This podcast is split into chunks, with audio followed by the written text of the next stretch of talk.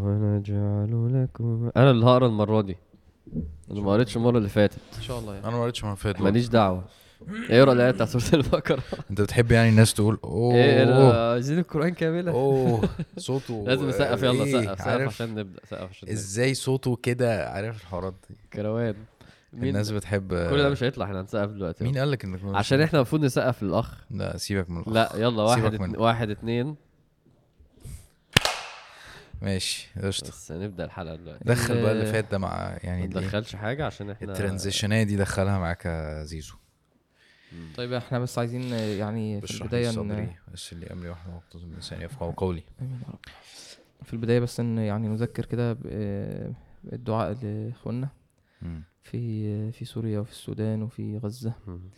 آه، آه، مش عارف يعني آه، يعني هل آه، مشاعرنا تغيرت شوية ولا؟ آه، الدنيا هديت. بصراحة كده يعني. آه طبعا. الدنيا مم. هديت. هو من ساعة أصلا الهدنة اللي عملوها من بتاع شهر دي و... والدنيا هديت.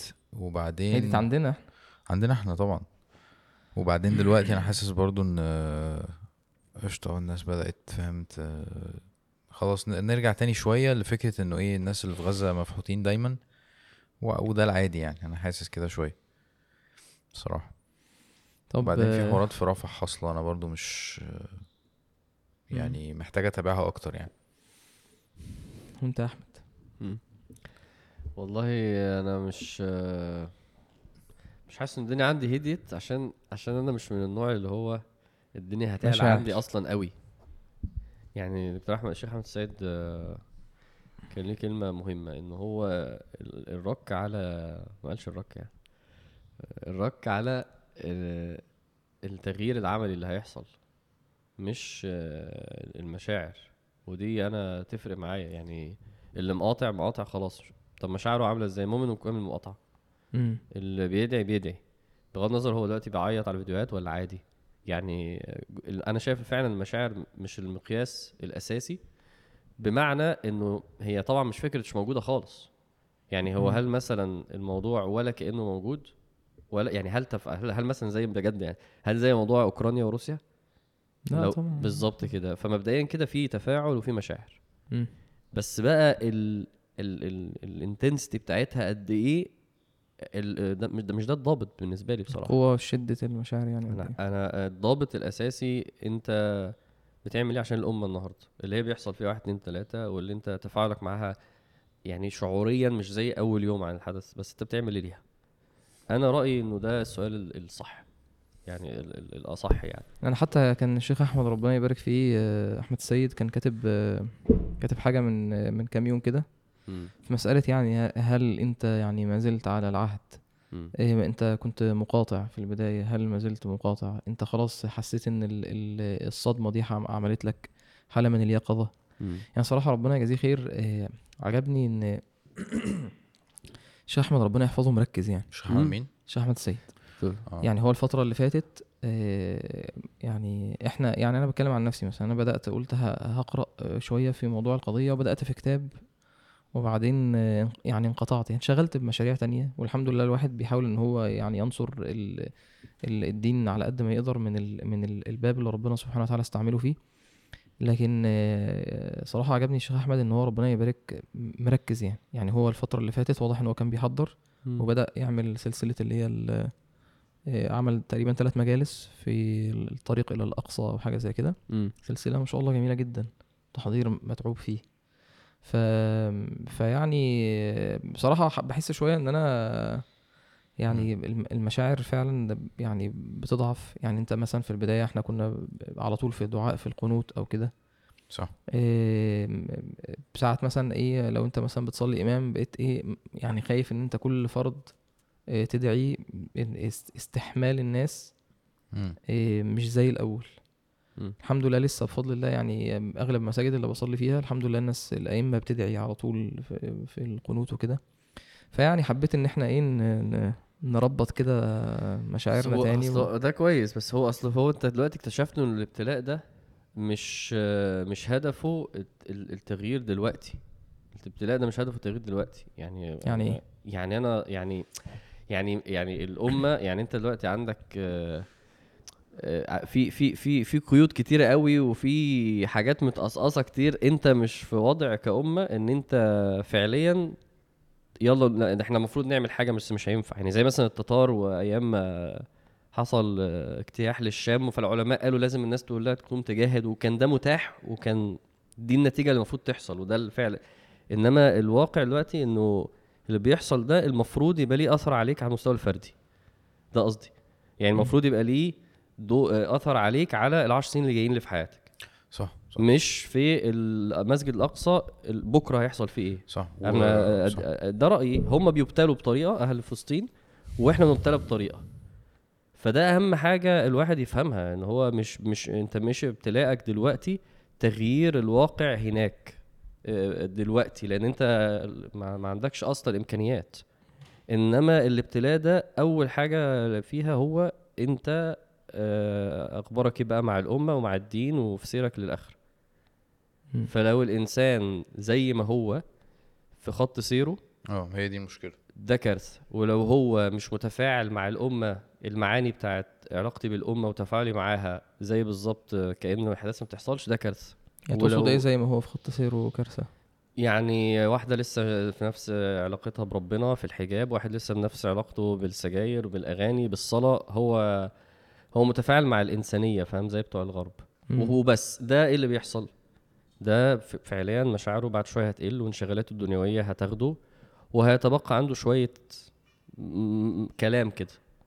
ده مش الهدف من الابتلاء ده عقلي الهدف ده لينا عشان انت مثلا في الدعوة طب انت هتعمل إيه بقى في الدعوة الفترة اللي جاية؟ ما ينفعش تبقى زي ما انت ما ينفعش تبقى زي ما كنت. ال ال الواقع بتاع الأمة محتاج منك يا داعية تبقى مختلف. مم. إنتاجك يبقى مختلف ودورك يبقى مختلف. فكل واحد يعني أنا أنا أنا ده رأيي. إنه وده وده الواقع. يعني هو في حاجة أقدر أعملها على مستوى اللي بيحصل هناك النهارده؟ الدعاء المقاطعة ال- ال- التبرع صح؟ كويس كده دي مفهومة. مم. الباقي بقى إيه؟ الابتلاء ده يعني جاي ليه عشاني؟ جاي عشان يقول لي أنت أنت مش بتعمل دعوة صح أنت مش بتعمل دعوة كفاية أنت مريح. أو أنت في حالك مع ربنا ضعيف أنت مريح أنت عبء على الأمة أنت مش هدف أنت مش اتغير بقى.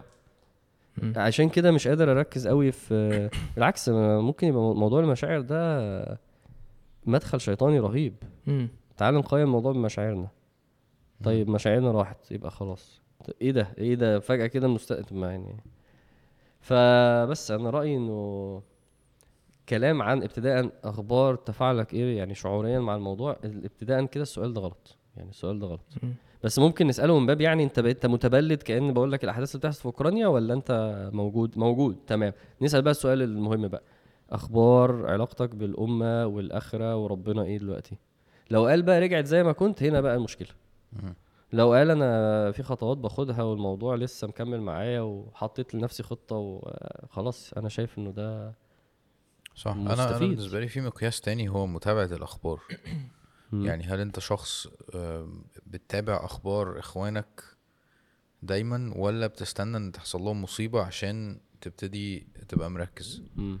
فأنا الصراحة أنا أنا من النوع الأولاني أنا من. النوع التاني أصلا مم.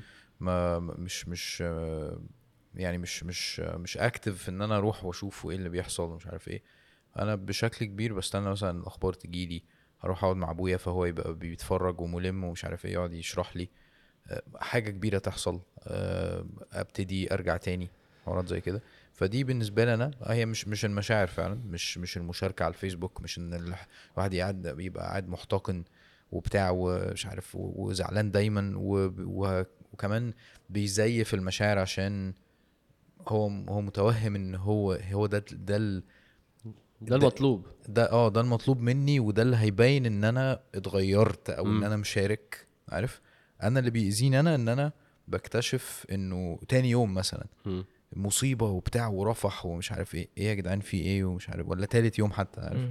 فدي مشكلتي أنا الشخصيه إن أنا مش مش متابع كفاية فكرة لا، المتابعة ليها دور آه ليها دور إيجابي وطبعا ال ودي حاجة ملموسة يعني فكرة إن أنت تبقى عارف إيه اللي بيحصل في الأمة مم.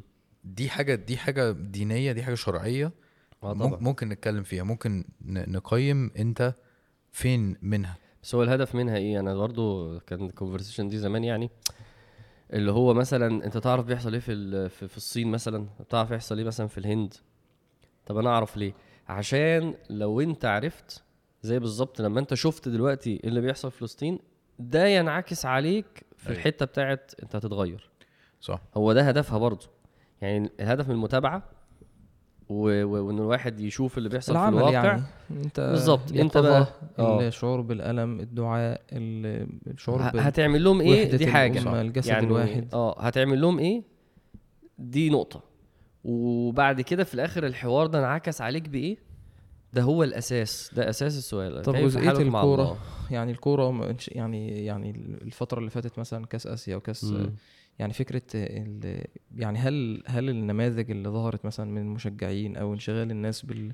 بالأجوان والحاجات اللي زي دي والماتشات والنهائيات والكلام ده يعني هل ده هل ده بيدي إشارة إن ال إن ال يعني الأمة. يعني ما زالت مثلا عموم الشباب يعني في غفلة وكده ولا ده يعني نسبة مش أنا الصراحة مش مش عارف أي حاجة عن الحوارات اللي حاصلة دي والله. كويس وفي ناس ك... في ناس كتير كده فأنا متخيل إن لأ الحوار غير ناس الحوار مم. غير ناس طبعا يعني. أنا برضو بصراحة يعني الكلام عن يعني عارف أنا ممكن أجيب لك صورة لستاربكس وهو فاضي وصورة تانية ستاربكس وهو مليان صح آه المقياس بتاع أخبار أحوال كل الأمة إيه ده؟ أنا شايفه آه، يعني مضل جدا يعني. هو أصلا سنن ربنا ما يعني ما بتتكلمش في الجموع. مش اللي هو لازم صح. الاتنين مليار يبقوا كذا عشان يحصل كذا. هي أصلا. ما بتمشيش كده. هي في قلة مؤمنة دايما وفي نسبة معينة. لما ربنا بيرى إن دول لازم ينصروا بينصروا. فدي دي تريح لما أنت تلاقي الاستاد فيه خمسين ألف واحد لأنه خمسين ألف مش مش هم دول كل المسلمين. دي أول حاجة. صح. بس تعليقا أنا رأيي إنه ال ال ال ال اللي داخل في في في ال mood ده لا ده مش صح. يعني اللي بيفرح الفرحة بتاعت جو عارف دي اللي هو والحلق وبي... لا يعني مش دي الفرحة اللي إحنا بنقول ينفع تفرحها في الوقت ده. يعني الطبيعي إن أنت ما تبقاش مكتئب المية في المية دي. طبيعي إنسان هم نفسهم بتوع غزة تلاقيهم بيضحكوا ساعات وكده. بس مش هتلاقي واحد فيهم مغيب تماما عن اللي بيحصل و... وعايش النشوة الأوفر دي اللي هي على كورة يعني. مم. لا أنا شايف إنه لو واحد متعود يتفرج على كورة و... وهيتفرج عليها دلوقتي هيتفرج عليها بس هو لازم يمنع نفسه من إن هو ينسى اللي بيحصل ويخش في الغيبوبة بتاعه ال... الإيفوريا دي. لا هو لازم الواقع بصراحة بتاع الحاجات اللي كانت بت- بنتلذذ بيها يبقى يبقى أهدى شوية احتراما فعلا للي بيحصل وما ينفعش واحد بص من الآخر كده عشان بس الناس إيه ما تفهمها صح يبقى أنت أبوك مات إمبارح وتفرح الفرحة دي بس أظن ده مثال واقعي جدا أي أيوة، حد أيوة، يقدر. يستوعبه أنت أبوك. مات إمبارح إمبارح دفنته طيب النهارده ال... الأهلي كسب الزمالك ما ينف... لو لو شفناك بتعمل كده هنستغربك وحتى مشايخنا قالوا كده يعني بس يعني عايز- هتتفرج، يعني عادة اتفرج. يعني لما بيبقى في بيت فيه حالة وفاة أو كده حتى لو في فرح بيلغوا الفرح أو اللي جنبنا مثلا هتعمل- جيراننا هيعملوا آه. بس إيه، على الهادي يعني ما بص يطلعش كمل في حياتك و... واضحك وافرح بس بما يناسب إن أبوك مات امبارح لو لو. الناس استشعرتها كده حقيقة. إنما اللي في الغفلة ده تماما وناسي إن أبوه مات امبارح وإنه إن- وإن هو دفنه وعمال يضحك الضحكة ده انسان عجيب وبعدين هو يعني مش مش مات امبارح. هو أخويا و... وأختي وأمي وأبي و... و... آه. وما زال. أيوه مثلا يعني هو ما زال. يعني لو لو حاجة مثلا في الماضي ماشي الموضوع بيبرد لكن لما يبقى أنا دلوقتي آه، يعني سبحان الله أحيانا يعني. الواحد كده يجيله لحظات كده إيه، أنت قاعد مثلا ومتدفي وبتاكل ومش عارف إيه. طبعا. وبعدين تقعد تتخيل. إن اللي قاعد في الخيمة ولا ولا ال- اللي, اللي دلوقتي اللي كان بياكل متعود على أكل معين وبيأكل عياله. طيب أنت ممكن تصبر على على نفسك. يعني أنت مش هتاكل الأكل اللي أنت كنت متعود عليه. ولا تتدفى الدفى ولا الحمام السخن اللي أنت كنت بتاخده ولا الحاجات اللي هي الرفاهيات اللي أنت عايشها دي. طب آه، آه، رؤيتك لعيالك وهم. بيعانوا المعاناة دي. فأحيانا يعني ال ال يعني ال ال المشاعر دي مهمة. إن أنت يعني بتحيي في نفس الإنسان يعني. أنا والله بقعد في الآخر أقول يعني ربنا يعفو عنا يعني, بص آه، يعني بحس إيه اللي هو ربنا بيقول يعني مش عارف إحنا كده يعني أنا اللي بيجي لي كده صراحة يعني يعني هو أنا كده أنا أنا بعمل إيه؟ هو ده صح ولا غلط؟ ولا إحنا إحنا كده ربنا هيسامحنا ولا؟ أنا أنا شايف إنه ده نعمة في حد ذاته ان الواحد يعني يعني بي بيفكر الأفكار دي. يعني في غيرك شايف إن هم غلط وإن هم اللي هم السبب في اللي هم فيه وإنه ويعني في غيرك طبعا في حتة تانية يعني. فدي نعمة في حد ذاته بس عشان نبقى واقعيين اللي ليا دور معاهم في اللي بيحصل دلوقتي آه أتابع وأدعي وقاطع وأنشر وأتبرع ده دوري معاهم. ده النهارده عشان بس نبقى واقعيين. واصلا أنا جزء من الحل على المستوى البعيد. وربنا هيسألني أنت إزاي الأحداث دي ما حركتكش. يعني ذكر الجنة والنار ما حرككش. وذكر الموت ما حرككش وال- و- و- وعظمة ربنا في الخلق ما حركتكش واللي بيحصل في الأمة حواليك اللي أنت مرتبط بيها ما حرككش. فده أنا شايف إنه لازم التفكير عشان يبقى إيجابي لازم ينتهي لده. يعني لازم ينت... أي حاجة هتحصل لازم تنتهي لده. عشان الإنسان بس ما يبقاش في, في تفكير عبثي كده وخلاص. فاهم؟ الواحد اللي بيزعل إنه بيعمل ذنوب وخلاص برضه ما بيتغيرش. اللي متضايق مش عارف عن حاله عشان كذا وبرضه ما يعملش حاجة. اللي متضايق برضه على المسلمين وبرضه أنت كده انت مش فاهم انت المفروض تفكر إزاي وتنتهي يعني السايكل معاك إزاي. بس لو ده حصل بشوية المشاعر دي بالهو يعني واحد يعني مش خلاص مش متأثر زي الأول وأنا شايف إن هو على خير يعني. لأن هو لسه مرتبط بالواقع وبيعمل اللي عليه معاهم وهو نفسه متأثر بسبب ده. مع إنه مكمل في حياته ومراعي حتة الفرح والتفاعل دي أنا شايف إنه ده منضبط يعني. طيب آه ندخل بقى في ندخل يا. نخش في الموضوع. اقرا بقى حازم السورة الآية بتاعت سورة ممكن حازم يقرأ آية سورة العنكبوت؟ فآمن له أيوه. إحنا فين النهارده؟ أصل أنا قلت لهم يا جماعة هقرا أنا عشان هو ما المره اللي فاتت هو عشان و- بس عشان أحمد عامر بيحب الناس تكتب له في ال... دي الحقيقة يعني بيحب الناس تكتب له في الكومنتات. آه حازم سجل آه، القرآن كامل بصوتك يا شيخ آه صورة إيه؟ بس إحنا ما فيش دي هي إيه هتقرأ إيه؟ اقرأ أنت بايه آه، اقرأ أيوه. بتاعت العنكبوت. واقرا البقرة؟ أنا مش هقرأ العنكبوت. إحنا لسه في المشهد بتاع لما آية تيجي بقى لما تيجي. لما تيجي لما تيجي ساعة العنكبوت. آية سورة البقرة. يلا أنا مش. عارف رقم الآية. ألم ترى إلى الذي حج إبراهيم ألم في ترى ربه؟ الله ولي أنت ماشي. فا آه، إحنا فين دلوقتي؟ سيدنا إبراهيم جادل قومه وجادل ابيه وجادل ابو أبيه وجادل قومه التانيين في الأصنام. جادل آه. أباه ولا ابيه خلاص بقى. طيب. آه، جادل اباه. ماشي. يبقى هو جادل ابوه وجادل قومه بال- بالعاميه اهي ف وبعد كده هنا هنشوف جداله مع الملك. هو لسه ما هاجرش هو لسه ما سابهمش. فدي موقف أخير قبل ما يخرج من العراق يعني. ف آه، اقرأ الآية كده يا حازم وبعد كده نمر عليها سريعا. هي قبل- 258 ماشي. أعوذ بالله من الشيطان الرجيم. بسم الله الرحمن الرحيم. ألم تر إلى الذي حاج إبراهيم في ربه أن آتاه الله الملك؟ إذ قال إبراهيم إذ قال إبراهيم ربي الذي يحيي ويميت. قال أنا أحيي وأميت. قال إبراهيم فإن الله يأتي بالشمس من المشرق فأت بها من المغرب فبهت الذي كفر. والله لا يهدي القوم الظالمين. الله خير الله. يفتح طيب. لو حد فيكم عنده حاجة في ال- في الآية دي قبل ما ننتقل. شريف عنده. ننتقل إيه؟ إحنا لسه. آه يعني أنا مع... ما إحنا قلنا ليه إحنا قلنا عشان نوضح إن حصل جدال مع الملك. وخلاص بقى الناس ترجع للتفسير. وقفل يا ابني الكاميرا طب ما نعدي على كل آية كده والناس ترجع للتفسير. لا لا لا قول يا بهزر. شيخ أحمد. بهزر. والله إحنا اتكلمنا على في ربه دي ف ألم ترى إلى الذي؟ يعني خطاب للنبي عليه الصلاة والسلام؟ آه. عليه الصلاة والسلام. ألم ترى إلى الذي حاج حاج إبراهيم. في ربه أن آتاه الله الملك. وهي الآية دي بعد إيه كلام ربنا سبحانه وتعالى عن تولي المؤمنين. مم. الله ولي الذين آمنوا يخرجهم من الظلمات إلى النور. فمن صور تولي الله سبحانه وتعالى للعبد المؤمن إن ربنا سبحانه وتعالى يتولاك بمعنى إن هو إيه احفظه. إن هو يعني يهدي العبد آه يخرج يعني؟ العبد من الظلمات إلى النور. الظلمات بقى الشك التكذيب الإعراض الشبهات الشهوات مم. إلى النور نور الإيمان. من الظلمات إلى النور. مم. والذين كفروا أولياؤهم الطاغوت يخرجونهم من النور إلى الظلمات. أولئك أصحاب النار هم فيها خالدون وبعدين ذكر بعدها ابن عاشور بقى لأن في مناسبة لل- للآية اللي بعدها أو عموما القصص إن ربنا ذكر نماذج بقى قصص.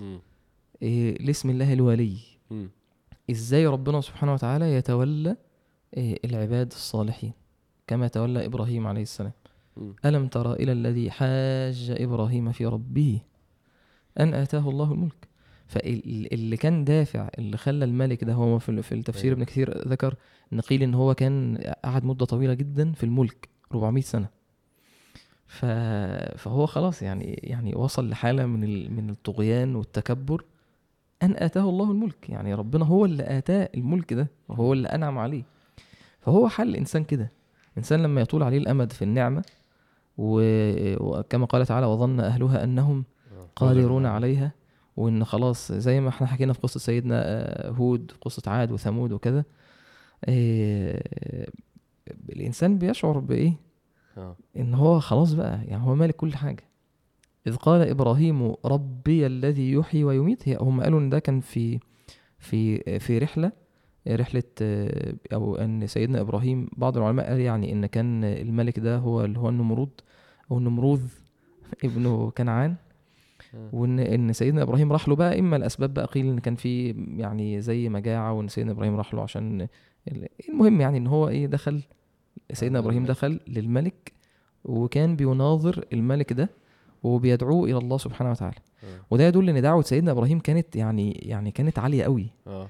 يعني كل المستويات فاهم؟ يعني يكلم كلم أبوه وكلم قومه وكسر أصنامه وبعدين يكلم ملك. ف... فزي ما أنت قلت إن قصة شجاعة سيدنا إبراهيم وعدم الخوف ففكره أصلا إن أنت تعمل جولة كده أو نقاش دعوي أو بيان مع ملك. آه، ده آه. كان دكتور أحمد سيف كان كان بيتكلم في النقطة دي إنه ساعات الداعية بيبقى داعية في وقت الدرس بس.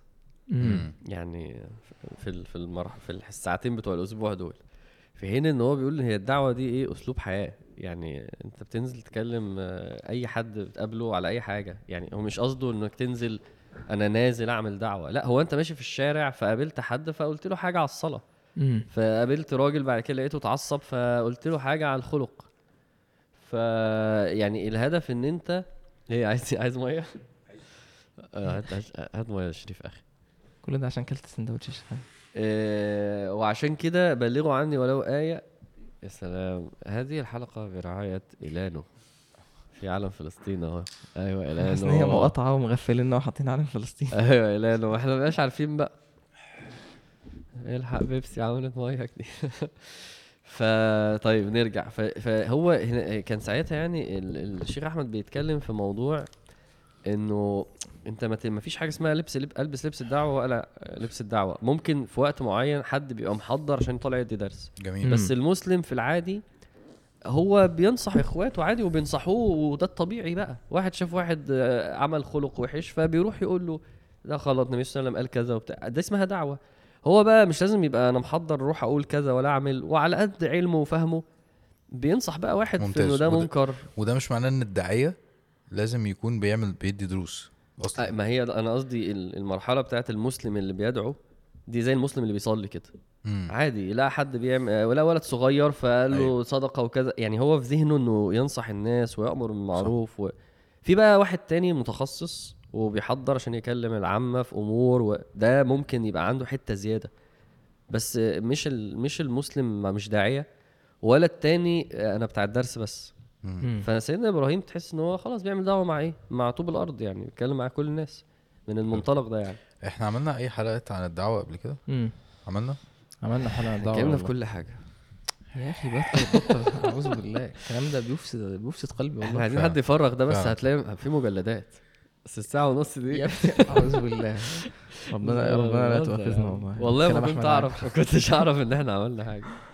إيه، هو هو هو أنا بحس إن دي علامة صدق يعني إن ال- إن يعني مش إحنا اتكلمنا في كل دي. حاجة تلب إيه، يعني تلبس الإنسان بال... بال... بالفكرة فكرة يعني هو سبحان الله لو الانسان صادق في حبه لله وفي في حبه للدين. والنصح نصح للناس النصح لكل مسلم النصح ده الإخلاص يعني. فهو هو أصلا مش هيحتاج. إن هو يتكلف أو إن هو هيبقى بيقلع يعني عباية الدعوة دي لأ هو هيبقى ده الأصل. إن هو لما يشوف حد فهيحب ليه الخير فدي علامة الإيمان. لا يؤمن أحدكم حتى يحب لأخيه ما يحب لنفسه. مم. فأنا لما أشوف وأنا ماشي في الشارع اللي أنا بتعامل معاه السواق اللي أنا ركبت جنبه في في مواصلة ال ال الشاب اللي أنا شفته بيعمل معصية فأنا أتمنى ليه الخير. فعلامة الصدق إن أصلا الانسان يبقى يبقى حاله حال الدعوة. اللي أنا كنت عايز أقوله إن سيدنا إبراهيم مصلح يعني مصلح, مصلح. عامة أيوة. يعني آه. إيه، إن سيدنا إبراهيم يعني دعوته فعلا قوية يعني دعوة دعوة مم. متنوعة يعني فكرة إن أنت تعرف تكلم يكلم والده وبعدين ب- بالرحمة وبالشفقة وبعدين يجي في وقت في مقام الشدة أف لكم ولما تعبدون من دون الله أفلا تعقلون وبعدين يجي الملك يبقى عنده كمان مش الكلام الإيماني بس لا الحجج ال- العقلية مم. والمنطقية ويقدر يقيم عليه الحجة ويسكته تماما. الملك ده هو الملك ده م- يعني مش مش أهبل. يعني الملك ده تحته ناس أيوه أيوه. آلاف آه، يعني بتسبح بحمده بالملك ده يعني. سيدنا إبراهيم سكته وقفه. فشمول قو يعني قوة ال- الدعوة في حياة سيدنا إبراهيم وإن هو م- يعني تمكن من الرسالة وتلك حجتنا آتيناها إبراهيم. آه، ده برضه محتاج إيه يعني مم. آم، أيوه أيوه أيوه. أنا ما أعرفش فعلا إن إحنا ليه بنحس إن دي حاجة عادية يعني. اللي هو عادي نبي يعني مش بس إحنا بننسى إن هو يعني ربنا سبحانه وتعالى طبعا هو هو ربنا يعني ربنا بيصنع ال- الأنبياء وكل حاجة بس هو ربنا بيختار برضو الأنبياء عشان الأسباب دي. فده ده مش مش معناه إن هو نبي فهو آه مش إنسان آلي أنا آه. فاهم قصدك هو آه هو وهو, وهو ما بقاش هو بشر وعنده مشاعر هو, هو بقى نبي بسبب الحاجات دي برضو مم. أيوه ده مش طبعاً، مش صح. مش مش النبوة جت ضافت له كل حاجة مم. يعني هو ربنا سبحانه وتعالى بيصنعه فهو لازم يكون إنسان أصلا قوي جدا في العموم يعني مم. وفكرة ال ال فكرة فعلا ال range of عارف ال ال يه مش هيسيبك يعني إحنا لما بنشوف داعية بيعرف يتعامل مع الناس مم. أيوه أيوه بنحس إنه إيه ده ده جامد قوي آه آه بس عمري ما جه في بالي فعلا حوار إنه طب لو راح مثلا وقف قدام الرئيس مثلا هيقول له. إيه؟ أيوه صح شوف سيدنا إبراهيم قال له إيه؟ وبعدين الر... وبعدين خلي بالك في فرق بين الرئيس مم.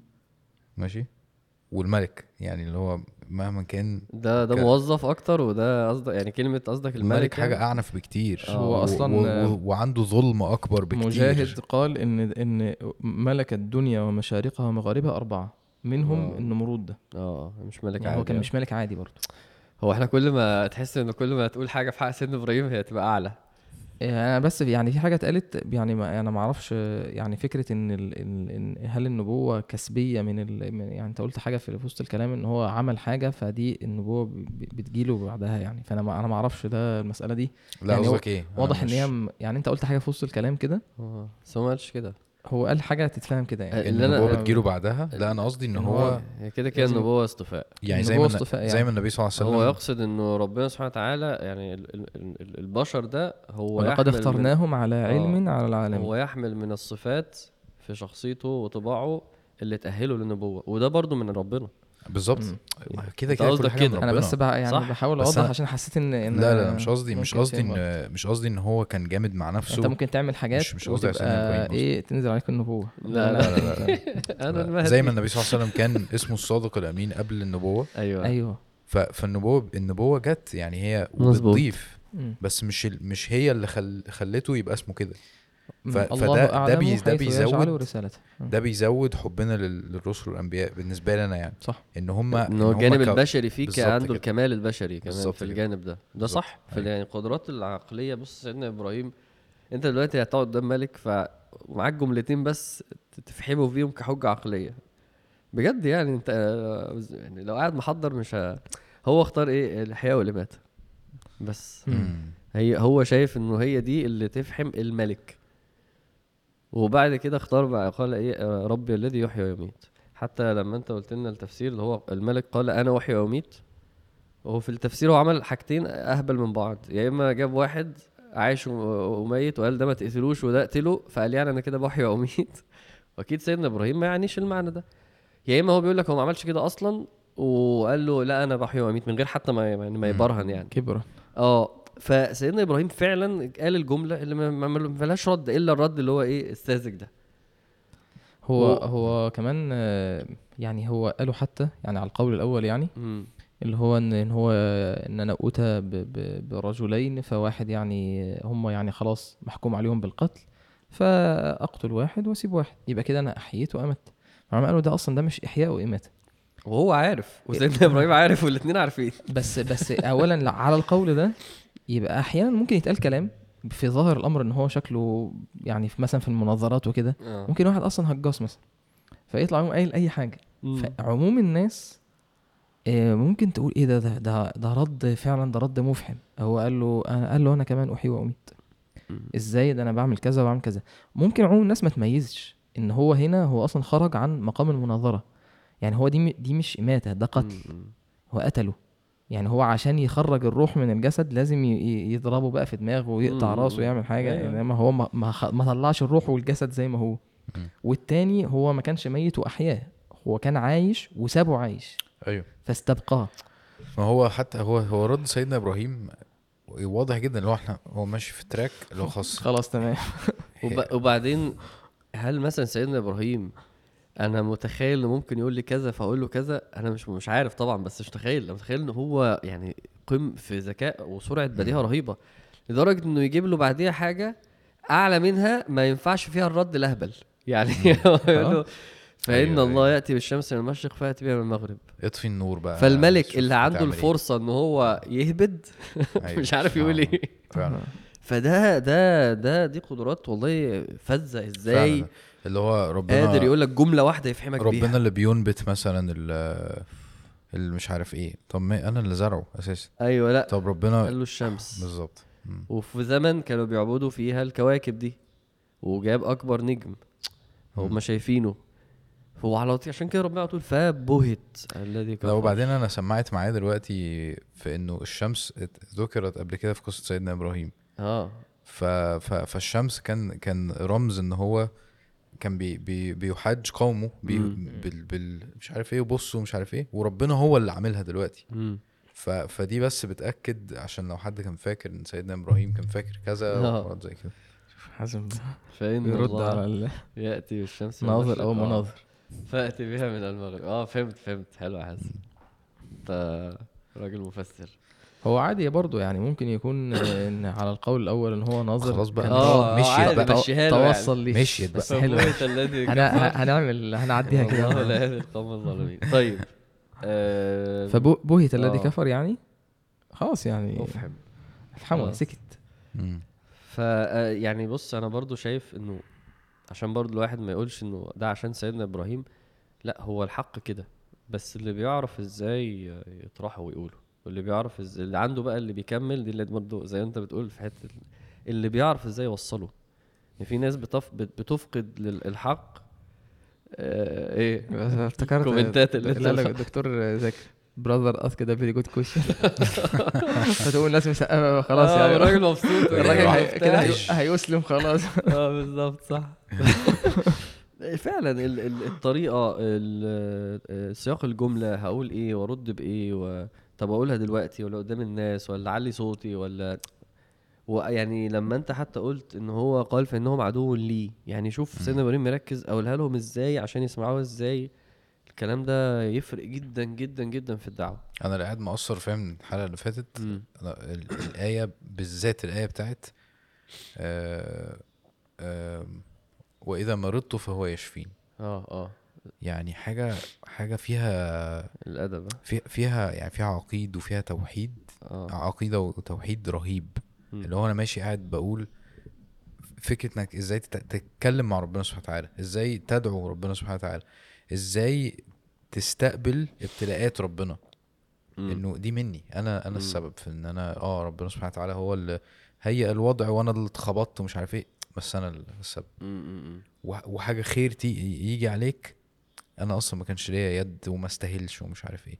بجد أنا متأثر جامد جدا بال... بالآية دي الحمد الصراحة. لله. طيب. آه نكمل بقى. من البتاع. هو ما إحنا ما نعرفش هو وقف قدام الملك إزاي صح؟ يعني إزاي؟ يعني إزاي؟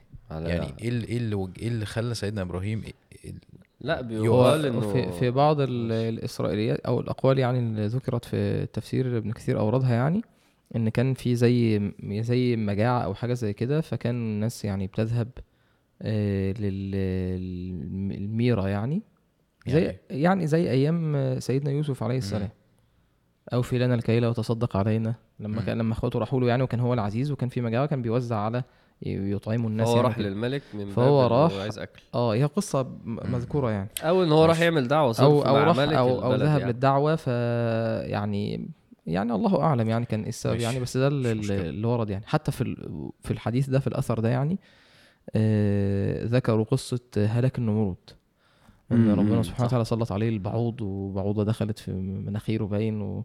وفضلت بقى فضل يضرب بدماغه بال بالجزمة آه. بالمرزب. مش بالبلغ يعني آه، ايا كان توابع الأمر تعالوا بقى نكمل رحلة سيدنا إبراهيم لأن هي إيه هتبدأ إن ربنا قال في سورة آه، العنكبوت فآمن له لوط وقال إني مهاجر إلى ربي إنه هو العزيز الحكيم. وفي سورة الأنبياء ربنا قال إيه ونجيناه ولوطا إلى الأرض التي باركنا فيها للعالمين. وفي سورة الصفات قال وقال إني ذاهب إلى ربي سيهدين. فبدأت رحلة سيدنا إبراهيم خرج من العراق إلى إيه؟ آه، فلسطين الأرض التي باركنا فيها العالمين الشام. إلى الشام. ف وطبعا يعني يعني بدأت أحس مع سيدنا إبراهيم ب... ب... يعني بشدة أمور الهجرة يعني. يعني في ناس كتير في زماننا ده بتضطر تهاجر وفي اللي بيضطر يهاجر عشان دينه. و... والواحد ما كانش قوي يعني حاسس بيهم يعني ف... ف... لحد ما هو بدأ يتكلم ويقول لك قد إيه إحنا أنا تعبان وأنا محروم وأنا فيعني بس يعني خلي خلي سيدنا إبراهيم تسلية ليك يعني. يعني خلي سيدنا إبراهيم اضطر يخرج من أرضه من بلده من وسط أهله وبعدين بقى سيدنا إبراهيم نموذج عجيب في أمر الهجرة يعني هو مش هاجر من بلد لبلد هو إحنا دلوقتي هو هيطلع لفلسطين كمان شوية يروح مصر بعد كده يروح مكة بعد كده يرجع فلسطين بعد كده يروح مكة بعد كده يرجع فلسطين. فاللي هو أنا بقى فعلا هط... يعني همشي في الأرض عشان خاطر إيه ديني. ويعني مش كلها رحلات دعوية هي كلها هجرة. أول مرة تشوف يعني تعرف واحد هاجر ست سبع مدن؟ أيوه. خلال حياته عشان دينه؟ فطبعا يعني أنا أيوة، حاسس إن. سيدنا إبراهيم أصلا وأنت بتقرأ أنت بت... أنت بتتوه. البقره هو في حتة وبعد كده تروح بعد كده لوط. آه. والملائكة دخلوا عليه. آه. وسيدنا إبراهيم لوط أيوة. أنت جيت هنا إمتى؟ وبعد كده بيبني الكعبة مع سيدنا بعد كده دفن أصلا في مدينة الخليل اللي هي في هي اسمها الخليل عشان هو دفن في فلسطين اللي هو هي أنا أنت عشان تتبع الرحلة محتاج تذاكر ده واحد ده عاش كده طول حياته وهنا يسيب أبوه وهنا يسيب مراته وهنا يسيب ابنه وهنا يرجع لمراته وهنا يرجع لابنه. صلى الله عليه وسلم. فده بس يعني مع ال- ال- ال- اللي بي- اللي بيدوق بعض من الأمر ده أنا حاسس سيدنا إبراهيم يعني يفرح إن هو إيه بيقتدي بيه يعني. مهاجر إلى ربي. آه ده في حالة إنه بيهاجر ل- ل- لربنا يعني. إنما الاعمال بالنيات وإنما لكل امرئ ما نوى فمن كانت هجرته إلى الله ورسوله. فهجرته إلى الله ورسوله. أنا بكلم الشخص ده دلوقتي.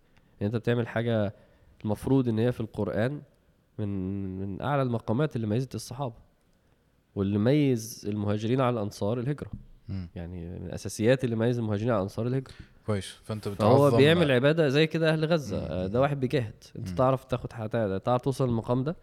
آخري أحاول أوصل له بالنية. طيب وده واحد هاجر تعرف توصل للمقام ده؟ برضه آخري أحاول أوصل له بالنية.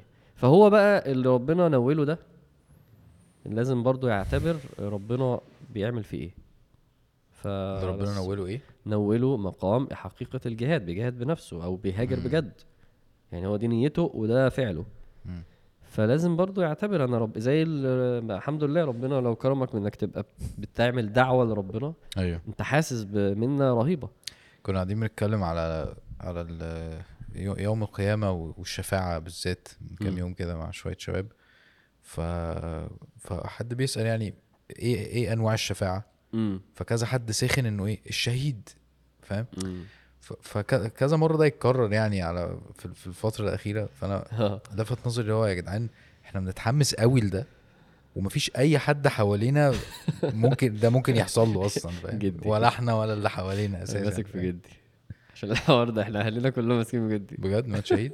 أيوه فاكر الحوار اللي حكيت لك ده؟ وقاعد بتعد بقى في كام واحد آه و- 70 واحد إحنا كام؟ خلفنا زيادة كده يا؟ جماعة صح؟ أنا ترتيبي كام طب وحفيدي ده جاي ولا إيه؟ جدتي وأمي. ان شاء الله يبقى شهيد الأول بس عشان أنا في معطيات كتير قوي ما أعرفهاش. أنا بقول لهم الحمد لله أنا مش موجود دلوقتي. عشان بس مش عارفين هو كان يبقى واقف فين. فإنما آه بنقعد يعني إيه فاهم؟ بس الحمد لله أنا ترتيبي كويس يعني هو شافني وعرفني ف فربنا يكرمه ويتقبله. أنا أحمد يا جدي. نفسي نفسي. آه. المهم آه. المهم أنا بس حبيت أقول المعنى ده لأن أنا يعني حسيته وقته يعني إن شاء الله. طيب, طيب ممكن أنت ع... أنت آه، عشان هو بيحب الحتة دي إيه؟ الحديث. سيدنا إبراهيم دلوقتي بعد ما راح فلسطين شوية وسيدنا لوط سابه وراح للقرى بتاعه آه، قومه آه، سيدنا إبراهيم بدأ رحلته إن هو آه، ذهب إلى مصر. فأنت يا شريف إيه هسيب لك أنت الحديث ده؟ آه هو هم قالوا يعني هو القصة دي ده لو أنت حصلت. يعني كا- كاتبه عشان بس مش قصدي ألبسك. لا لا إن عشان الناس تبقى فاهمة برضه إحنا مش بنحضر بس مش. قوي. إن شاء الله. ال- هو قالوا ال- القصة دي حصلت في في طريق ال- الهجرة. أيوه. فقالوا بقى إما كانت في الأردن أو في مصر امم أو في آه، اسمها حران. امم يعني خلاف يعني. ماشي. ما أردن مصر يعني أنت فاهم إحنا كنا زمان حاجة واحدة في, يعني في المنطقة يعني. أيوه. المهم إن هو دخل على ملك ال- ال- الحديث في في أكتر من رواية يعني أقرأه كده. إن النبي عليه الصلاة والسلام قال لم يكذب إبراهيم إلا ثلاثا.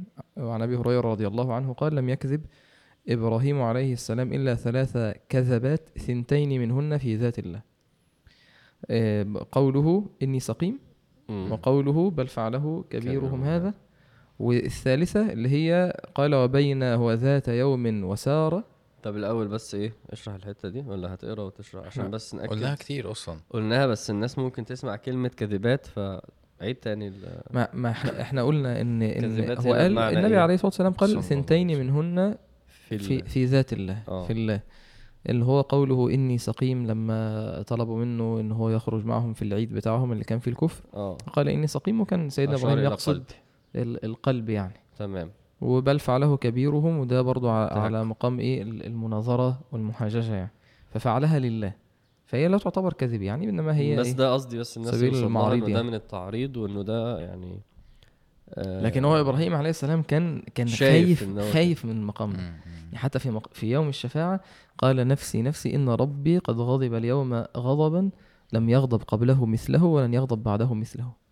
وإني كذبت ثلاث كذبات أو كذبات. أصل أنا أنا ليه قلت لك عيدها عشان أنا فارق معايا الحتة اللي أنت لسه قايلها دلوقتي بتاعت يوم القيامة. إن في ناس تبقى عملت حاجة غلط وإحنا عارفين إنها غلط وهي عارفة إنها غلط ويبدأ يتكلم معاك برضو بالأعذار وبالحجج وأصل أنت مش فاهم ما هي كل الناس كذا ما وفي واحد عمل حاجة يعني النبي صلى الله عليه وسلم بيقول إنها مش غلط يعني هو شرعا هو هو يعلم هو يعلم النبي صلى الله عليه وسلم يعلمه. بس هو مش قادر يفوتها وعايز يعتبر إن هو إيه أنا أنا أنا, أنا مقصر. يعني أنا دي برضو مش عارف مش ربنا هيعمل فيها إيه. آه. فيا جماعة يعني عارف اللي هو الواحد لازم يعني إيه يستحي بقى شوية. يعني لما تعمل غلط يعني أقل درجة إن أنت تعترف بإنك بت- بتغلط. لأنه أنت تكبرك ده يعني ما هو في الآخر أنت بتتكبر على مين؟ هو مش عشاني ولا عشانك هو أنت بينك وبين ربنا المسألة. فاللي بيعامل ربنا أقل مقام لازم يوصل له مقام إنه أنا مذنب أه وماليش عذر وأنا ضعفت وأنا كان ممكن وأنا اللي ما خدش الأسباب وأنا اللي بتدلع. ده لازم يظهر من الشخص ابتداء من وبعد كده بقى نشوف هي... ه... هيطور أكتر من كده ولا لأ. إنما المرحلة بتاعت أنت بتصعبها ليه؟ واصلا دي كدبة بيضة. مثلا في موضوع الكذب بالذات. يا عم دي بصة. يا عم دي كدبة بيضة. يا عم أنا أنت مش شايف أصلا الناس بيعملوا إيه؟ مش أحسن من اللي بتقلع وتعمل. هتلاقي الكلام رايح في اتجاه اللي هو إيه؟ اعذرني يا أخي. اعذرني واديني يعني اعمل لي لايك كده إن أنا تمام وسيبني كده. فسيدنا إبراهيم آه، لا بيعلمنا إنه أنت لو أصلا اتقال لك إنه لا دي مش شبهة يعني دايما بس يبقى جواك حتة كده إيه؟ حتة قلق كده. النبي صلى الله عليه وسلم قال إيه؟ إن ربنا بيقول لا أجمع على عبدي إيه؟ خوفين. هي دي اللي مهم أمنين وخوفين. ال- ال- من أم الأمن في الدنيا لا يأمن في الآخرة واللي يخاف في الدنيا لا يخاف في الآخرة. مم. فلازم تعيش وأنت إيه يا رب. رب إني أطمع أن يغفر لي خطيئتي يوم الدين. ده سيدنا إبراهيم. والذي أطمع أن يغفر لي. آه الذي آه الذي أطمع أن يغفر لي خطيئتي يوم الدين. لازم أعيش بال بال بالحتة دي. يا رب يغفر يا رب. أنا الآية دي هي الآية اللي مسمعة معايا. ليه؟ لأن أنا بجد مش مش مش مش قلقان قوي من الذنوب. يعني فاهم؟ سيدنا إبراهيم بيقولها وهو قلقان من الذنوب. أنا إن شاء الله ربنا يغفر لي يعني. يعني أنا مقام انه أنا طمعان في المغفرة هادي شوية فاهم؟ محتاجين نسخن شوية محتاجين نبقى قلقانين شوية محتاجين نخاف شوية نحرص شوية. فده كان قصدي ليه بس نقف مع الحتة دي معلش يعني. هو كان حتى ال- لما أذكر الشيخ سعيد الكمالي ربنا يحفظه كان في ليه ليه مقطع جميل يعني درس جميل كده بيتكلم عن سيدنا إبراهيم. وكان مرة في درس من الدروس بيتكلم عن إن إن سيدنا إبراهيم يعني كذب في حياته يعني هو يظن يعني إن هي. ثلاث كذبات تمام. في حياته في في عمره يعني العمر الطويل ده كله. ويقول يعني الواحد مننا يعني بيكذب في في في, في الدقيقة الواحدة. مم.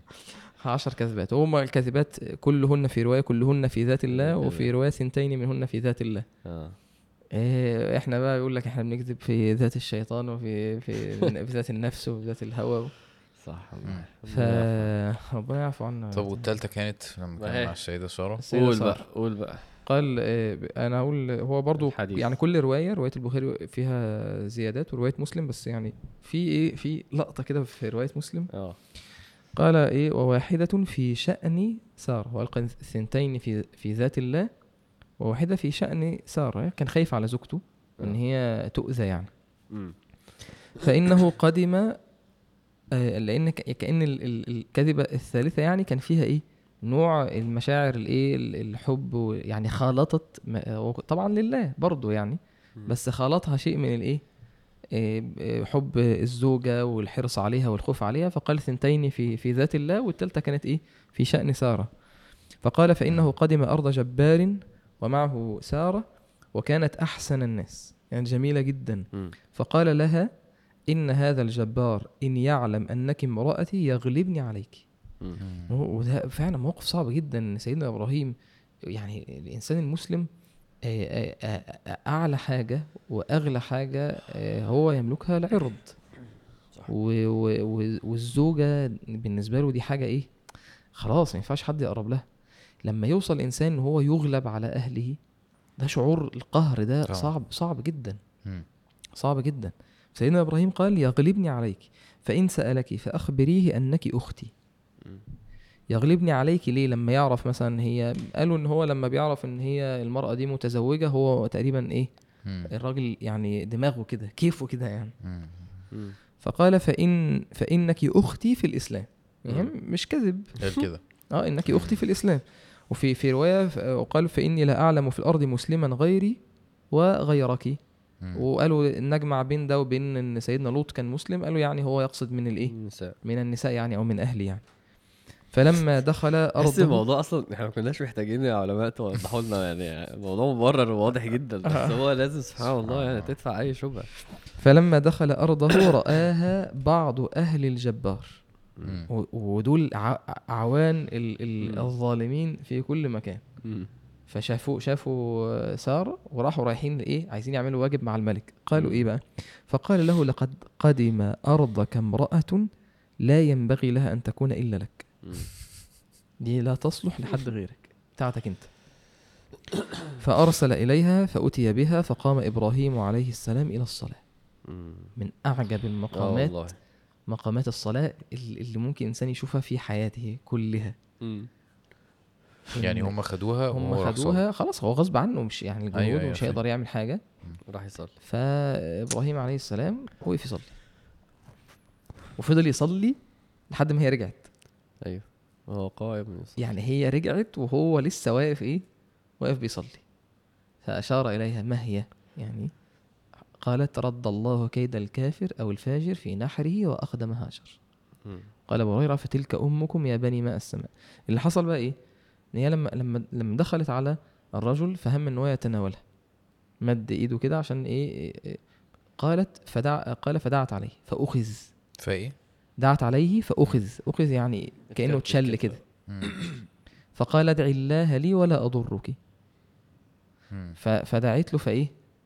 فأرسل فهم إن هو يقلق تاني فدعت عليه فأخذ فقال ادعي الله لي ولا أضرك فدعت فأرسل فجيت تالتة هم. فقال ادعي الله ولا أضرك.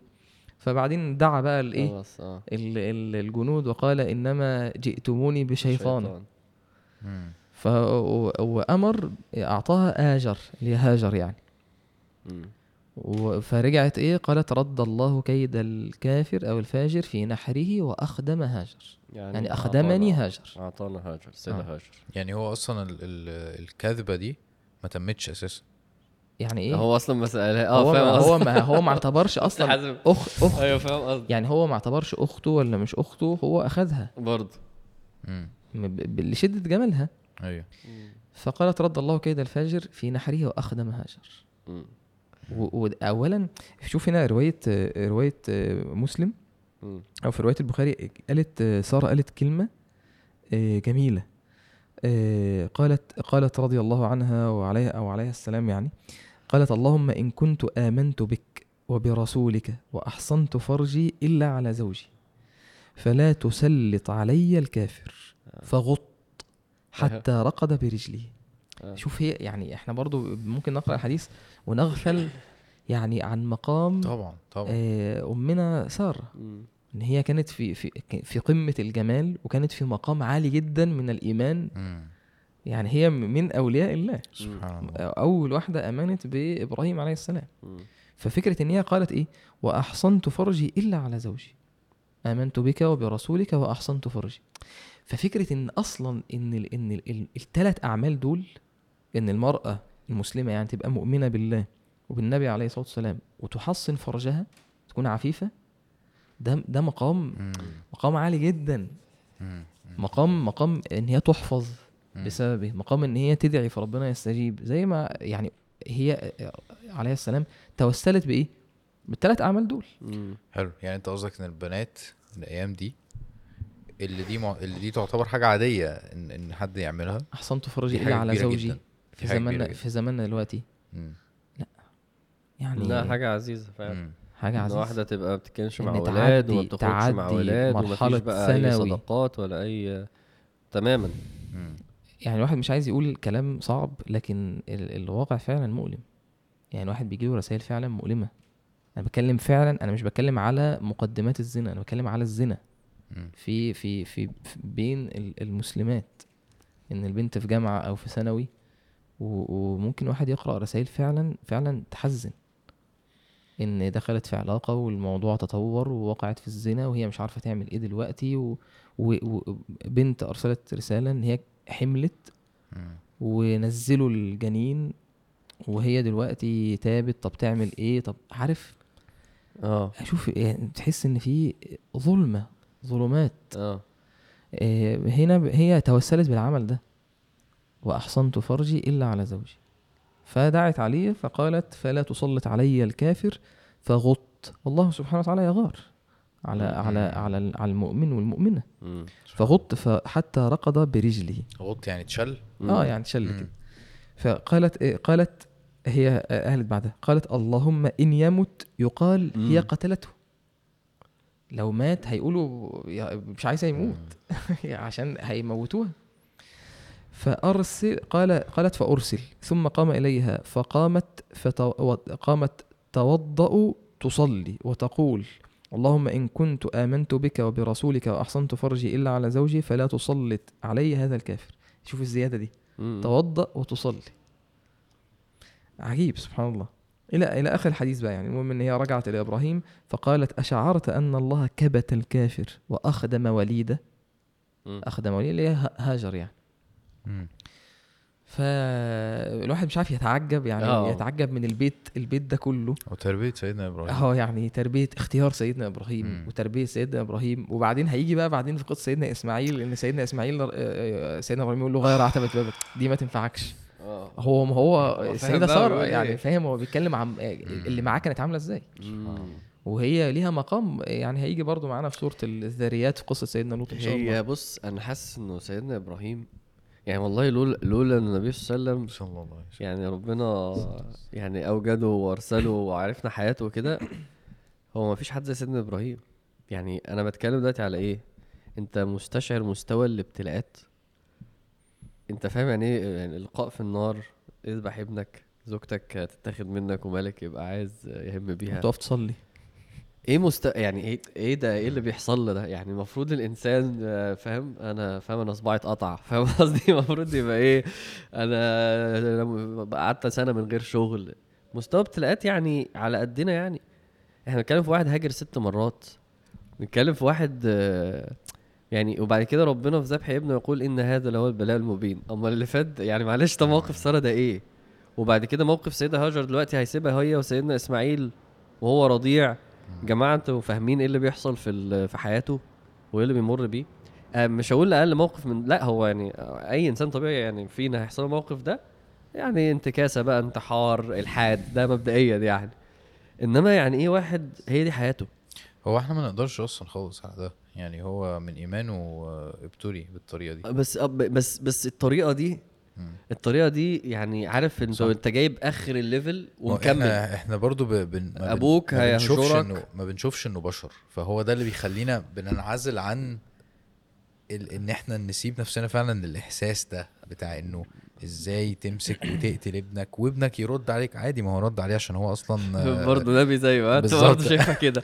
لا مش هينفع مش هينفع. أمرنا بالتأسي. آه أنا بس على أنا عايز أنا عايز الناس أنا عايز سيدنا إبراهيم يعلى يا جماعة. هو فعلا هو فعلا في السماء السابعة.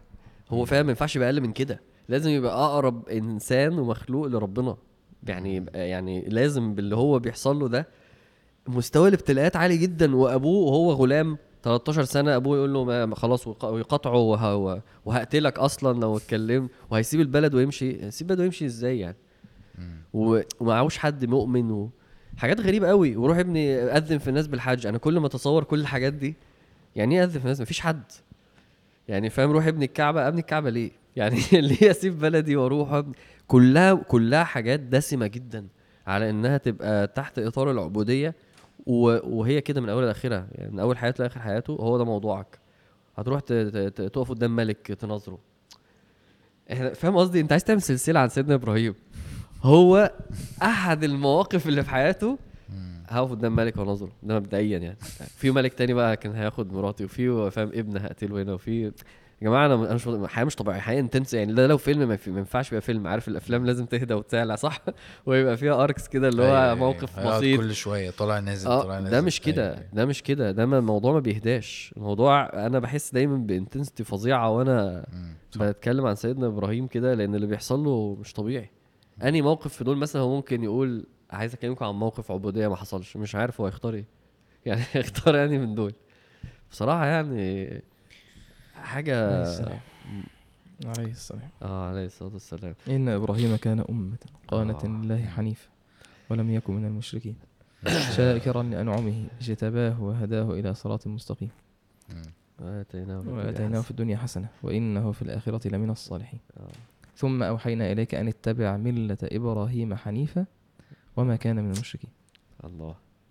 يعني النبي عليه الصلاة الكلام. والسلام لم يؤمر باتباع ملة نبي من الأنبياء صراحة كده إلا ملة إبراهيم. يعني اتبع ملة إبراهيم حنيفا امشي على طريق إبراهيم. وإحنا في الصلاة بن آه. آه لازم بقى. فاهم تحس بقى إنه كده ماشية كده كده لازم. آه وصلي ولا مقام إبراهيم. سيدنا إبراهيم لا. لا مش يعني هيجي معانا يعني مش مش عايزين. مقام إبراهيم عشان ده هيجي آه معانا. أنا أقصد مش هينفع نخت... مش هينفع آخر السلسلة دي سيدنا إبراهيم ما يتحطش في مقامه. هي دي بصراحة يعني. يعني شوف دلوقتي يلا بقى ننتقل لأحداث جديدة و... وسيدنا إبراهيم دلوقتي هيؤمر إن هو يروح مكة آه ويترك أهله هناك مم. أهله اللي هو هم هو بس المقدمه إن ماشي. إن إن سارة امم عليه السلام آه، كانت لا تلد امم صح وأهدت آه، هاجر كانت أمة مم. أهدتها لإبراهيم ليتزوجها مم. فلما حملت مم. لما حملت هاجر بإسماعيل. غارت سبحان غارت. سارة يعني. وكانت آه، هاجر تعفي أثرها ت- تستخبى منها تخبي الأثر بتاعها وكانت بت... أثر يعني كانت بتربط حزام ع- عشان ما يبانش الحمل. الحمل وكانت ب... يعني علشان خ... هي في البداية هي اللي أهدتها لإبراهيم علشان يعني ينجب وكده لكن طبيعة النساء مم. هو عشان ده قدر ربنا سبحانه وتعالى أيوه فقالت خذها حيث لا اراها آه. فإبراهيم عليه السلام أخذ إيه؟ بأمر من ربنا سبحانه وتعالى أخذ هاجر وال... وإسماعيل إيه؟ إلى الرحلة بقى من الشام إلى مكة. إلى مكة. مم. إيه؟ لله برضه. والسيدة سارة كانت فين؟ سابها في الشام. تركها هيرجع لها. هيرجع لها. مم. هيسيبهم ويرجع. نقرأ بقى الآيات بتاعت سورة إبراهيم. اقرأ يا سيدي. اقرأ يا حازم. لا اقرأ. أنت يا باشا. لا إله إلا الله. أعوذ بالله من الشيطان الرجيم. وإذ قال إبراهيم رب اجعل هذا البلد آمنا واجنبني وبني أن نعبد الأصنام. رب إنهن أضللن كثيرا من الناس. فمن تبعني فإنه مني ومن عصاني فإنك غفور رحيم. ربنا إني أسكنت من ذريتي بواد غير ذي زرع عند بيتك المحرم. ربنا ليقيموا الصلاة. فاجعل أفئدة من الناس تهوي إليهم وارزقهم من الثمرات لعلهم يشكرون. ربنا إنك تعلم ما نخفي وما نعلن. وما يخفى على الله من شيء في الأرض ولا في السماء الحمد لله الذي وهب لي على الكبر إسماعيل وإسحاق إن ربي لسميع الدعاء رب اجعلني مقيم الصلاة ومن ذريتي ربنا وتقبل دعاء ربنا اغفر لي ولوالدي وللمؤمنين يوم يقوم الحساب. الله أكبر. سورة إبراهيم جميلة قوي آه الحمد لله. فاكر الاعتكاف؟ أنت كنت عامل مجالس فيها صح؟ آه. ودكتور أحمد عبد المنعم عامل مجالس فيها برضه. دكتور أحمد في في صفحة كده أنا ب scroll لقيت post صورتي يعني وكلام وكده. فلقيت بقى title الصفحه إيه روائع دكتور أحمد عبد المنعم. بعتها له منزلينك أنت؟ نزلنا كنت متشكر على الرائعة دي. قال لي الصفحه دي مش تبعي بلغ عنها. الصفحه لازم نبلغ عنها. طبعا فاكر مرة في الاعتكاف انت قرأتها مش فاكر. في ركعتين كده؟ ما يعني. الواجب طيب آه جميلة جميلة سورة إبراهيم. يا رب يبلغنا رمضان. آمين يا رب. آه عايزين نعتكف يا أخي والله. ظبط لنا النت كده بس عشان ما- بس يلا. آه، ماشي طيب آه إيه؟ آه طيب يلا نمشي مع الآيات. آه، هو الحديث وبعدين خلينا نرجع الايات لأن الآيات هي يعني مقام الدعاء يعني. طيب ماشي. يعني الحديث هو اللي فيه القصة. صح. مظبوط. وبعدين لما نيجي ساعة ال- الدعاء آه، دعاء الحديث إبراهيم آه آه، آه، قال قال سعيد بن جبير قال ابن عباس آه، قال أول ما اتخذ النساء المنطق من قبل أم إسماعيل. يا هاجر. اتخذت منطقا لتعفي أثرها على سارة. المنطق اللي هو الحزام آه اللي هو اللي بيلفوه يعني على الوسط يعني كده كبير. زي سيدنا تغطي يعني. أسماء. تمام مم. ثم جاء بها إبراهيم وبابنها إسماعيل وهي ترضعه حتى وضعها عند البيت عند دوحة فوق زمزم في أعلى المسجد. طبعا ما فيش لا بيت ولا مسجد ولا أصلا مكة ولا في أي حاجة. هي صحراء بس. مش أي حاجة تانية. يعني لا مية ولا شجرة ولا ولا أكل ولا شرب ولا أي حاجة.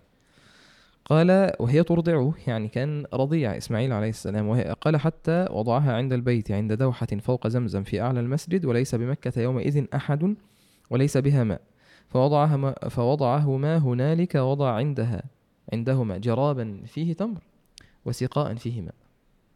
بس السيدة إبراهيم سابها معها شوية مية جراب فيه تمر وسقاء فيه ماء بس. ثم قف إبراهيم منطلقا. لف سيدنا إبراهيم ومشي. هو أصلا مش شرح لهاش يعني. هو يعني أنت هتقعدي هنا وربنا أمرني و... لا. هو سابها ومشي. فقال قال فتبعته أم إسماعيل. فقالت يا إبراهيم أين تذهب وتتركنا بهذا الوادي الذي ليس فيه إنس ولا شيء؟ فجعلت تردد. فقالت له ذلك مرارا. وهو لا يلتفت إليه جعل إبراهيم لا يلتفت إليه. فقالت آه الله الذي أمرك بهذا؟ قال نعم. قالت اذا لا يضيعنا.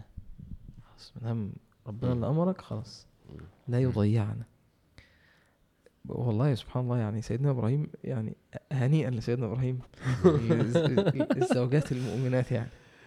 آه. يعني يعني شوف السيدة سارة مقام الإيمان. والسيده هاجر. وأكيد هو تربية سيدنا إبراهيم يعني. أنا مذهول إن هي جت منها هي السيدة هاجر رغم إن هو كان ممكن هو اللي يقول لها أنا آه أنا عندي هنا يعني أنا عايز أفهم يعني رأيكم هو ليه ما بيقولهاش؟ يعني هل ربنا قال له ما تقولش؟ ده ممكن. ممكن طبعا. بس يعني أنا ما أصلا مفيش حاجة وردت بتقول كده فأنا طب هو ليه ما اتكلمش ولا كلمة؟ أنا مش قادر بقى يعني يعني هل هو كان يعني خايف يضعف؟ آه، لو كلمها. والله.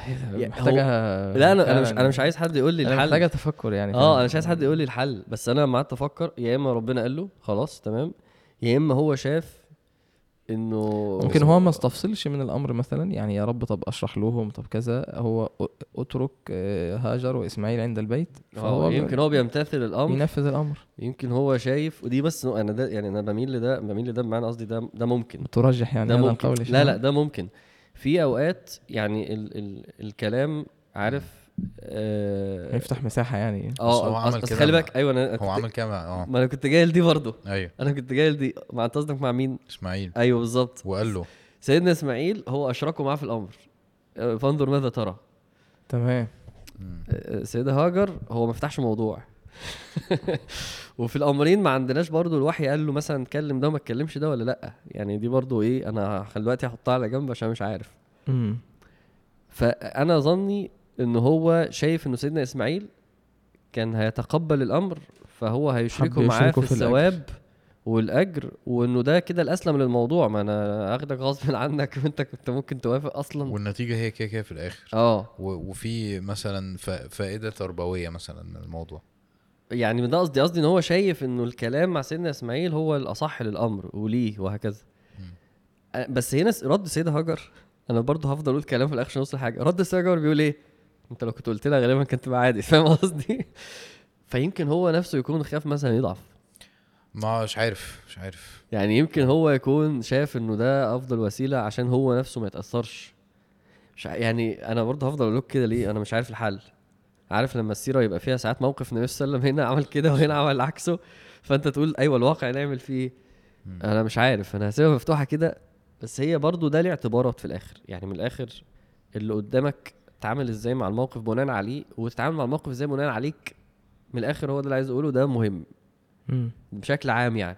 يعني ساعات فعلا هو أسلم حاجة إن إحنا نقول إن هو ده بوحي. وحي ها؟ يعني عشان نبقى إحنا في, في إيه؟ كارت طلع في آه كارت يعني نبقى إحنا طلع في كارت السليم. الوحي. و- لا حتى لا نهبد يعني. لا ناخد في دائرة هي- الهبادين هي كمان هي اللي أنا مش ردت عايز على نفسها أنا بقول. لك أنا مش عايز. الرد. أنا مش عايز الرد. هي أنا كمان- هي تساؤلات. حسن هي كمان هي اللي ردت على نفسها. يعني هو آه. ربنا سبحانه وتعالى أمرك بده. آه. طيب هو مش هيضيعنا. لا لا هو أجاب أجاب قال إبراهيم آه قال نعم. أشار نعم.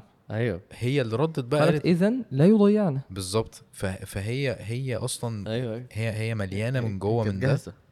وهي اللي ردت على نفسها. هو ما قالهاش. ربنا أمر أمرني بده و... وما تخافيش. بالظبط. بس أقول لك حاجة بقى. هو هو هو الناس اللي حواليه هم هم جاهزين.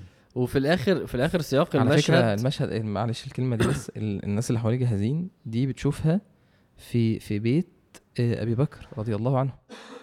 النبي عليه الصلاة والسلام لما لما لما آه، في حديث عائشة النبي عليه الصلاة والسلام في يوم الهجرة. ذهب إلى بيت أبي بكر. علشان يخبر النبي عليه عشان يخبر آه،. ابا بكر إن هو خلاص هي. هيهاجر إنه قد أذن لي فقبلها النبي ذهب في وقت ما كانش بيروح في- فيه في وقت في شدة الحر في الهاجرة فالسيدة عائشة قالت إن هو جه في وقت ما كانش بيجي فيه فالنبي عليه الصلاة والسلام سأل عن سيدنا بكر وطلب إن هو إيه يعني أخ- قد. أخرج من عندك عشان نتكلم على انفراد يعني قال يا أيوة. رسول الله إنما هم آه. أهلك مم. ف- يعني اتكلم يعني كلهم. متربيين. كلهم آه. شايلين دين مم. أيوة. البيت كل بكل اللي فيه سبحان الله. شايلين دين أنا آه. مربيهم ما تقلقش. اتكلم براحتك صح. و- وبيت سيدنا أبو بكر كان شايل كله في الهجرة. أيوه. سبحان ف... ف يعني يعني بي... في الآخر في الآخر آه، سياق الموقف بيت المصلح يعني بيت ال... على مراتاتنا بقى. سياق الموقف ادى ادى يعني برضو أنا برضو إيه قلت لنفسي إيه ايا كان الحوار سياق الموقف إدى السيدة هاجر المقام ده. يعني لو هو كان راح قال لها ربنا قال كذا واسمعي وأطيعي مثلا ومشي. هي كده كده أحلى. آه بالظبط يعني كده. أعلى في مقام هاجر عليه. السلام. بالظبط هو ده اللي جه في بالي. يعني, يعني أنت ده بين مقام هاجر. أيوة. ال- الحديث اللي فات باين مقام سيدة سارة والحديث ده باين مقام سيدة هاجر. ولسه سيدة هاجر طبعا لو بنتكلم بقى على قصة سيدنا إسماعيل نفسه هيبان مقامها فعلا. تلك أمكم. آه، آه، أيوة. أبو هريرة قال تلك أمكم يا بني ماء السماء. يعني يعني العرب يعني. هاجر. ام أم إسماعيل العرب بقى أم آه. إسماعيل مم. العرب المستعربة بقى اللي هم من نسل اسماعيل عليه السلام أيوه ف... فالمهم قالت اذا لا يضيعنا خلاص هو اعتقاد هاجر عليه السلام وحسن ظنها بالله سبحانه وتعالى إن ما دام ربنا سبحانه وتعالى أمرنا بالأمر ده خلاص طبعا إحنا مش محتاجين إن إحنا نقول يعني إن إحنا إحنا بنتكلم عن عن فكرة إن امرأة وطفل رضيع في في صحراء معاها شوية تمر وشوية مية وزوجها هيمشي. طبعا مش عايزين يعني نتخيل الصحراء دي تبقى عاملة إزاي.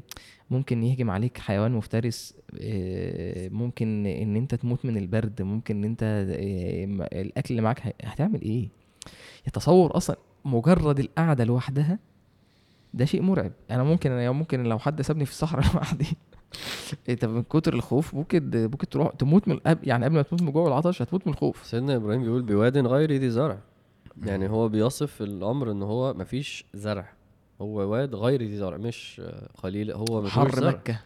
بشكل الجبال التضاريس الصعبة اللي حواليك ال- ال- يعني لو راجل لوحده مم. ممكن يتهز ويخاف. عشان كده بقول لك ابتلاءات سيدنا إبراهيم المفروض تقول لإنسان هينتكس. يعني المفروض تقول لواحد هيلحد. يعني هيجي يقول ما في عارف إن هو ما فيش إله يسيب أطفال غزة يحصل. هو هو الابتلاء المفروض يقول لكده. إنما ده ده ده سيدنا إبراهيم.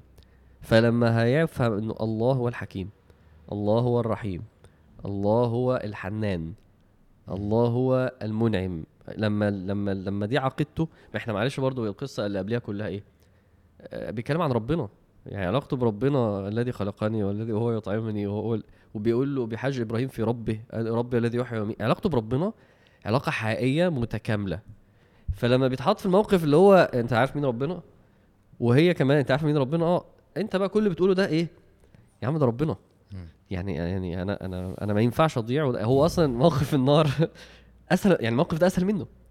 أنا لما اترميت نار نجيت. يبقى هنا لا ده أنا ممكن بقى أقول لك سيناريوهات كتيرة قوي على ربنا سهلة. أنا حاسس برضو إن كان فالعلاقه مع معنى ربنا. يعني معنى إن سيدنا إبراهيم ما اتكلمش مع السيدة هاجر. أنت شغلك ما- أنا بقول بص أنا طالما يبقى هو هصوحك معايا هصوحك معايا. إن هو يعني يعني برضو مقام إن ال... إن مهما كانت يعني سيدنا إبراهيم بيربى على مقام الخلة. ها.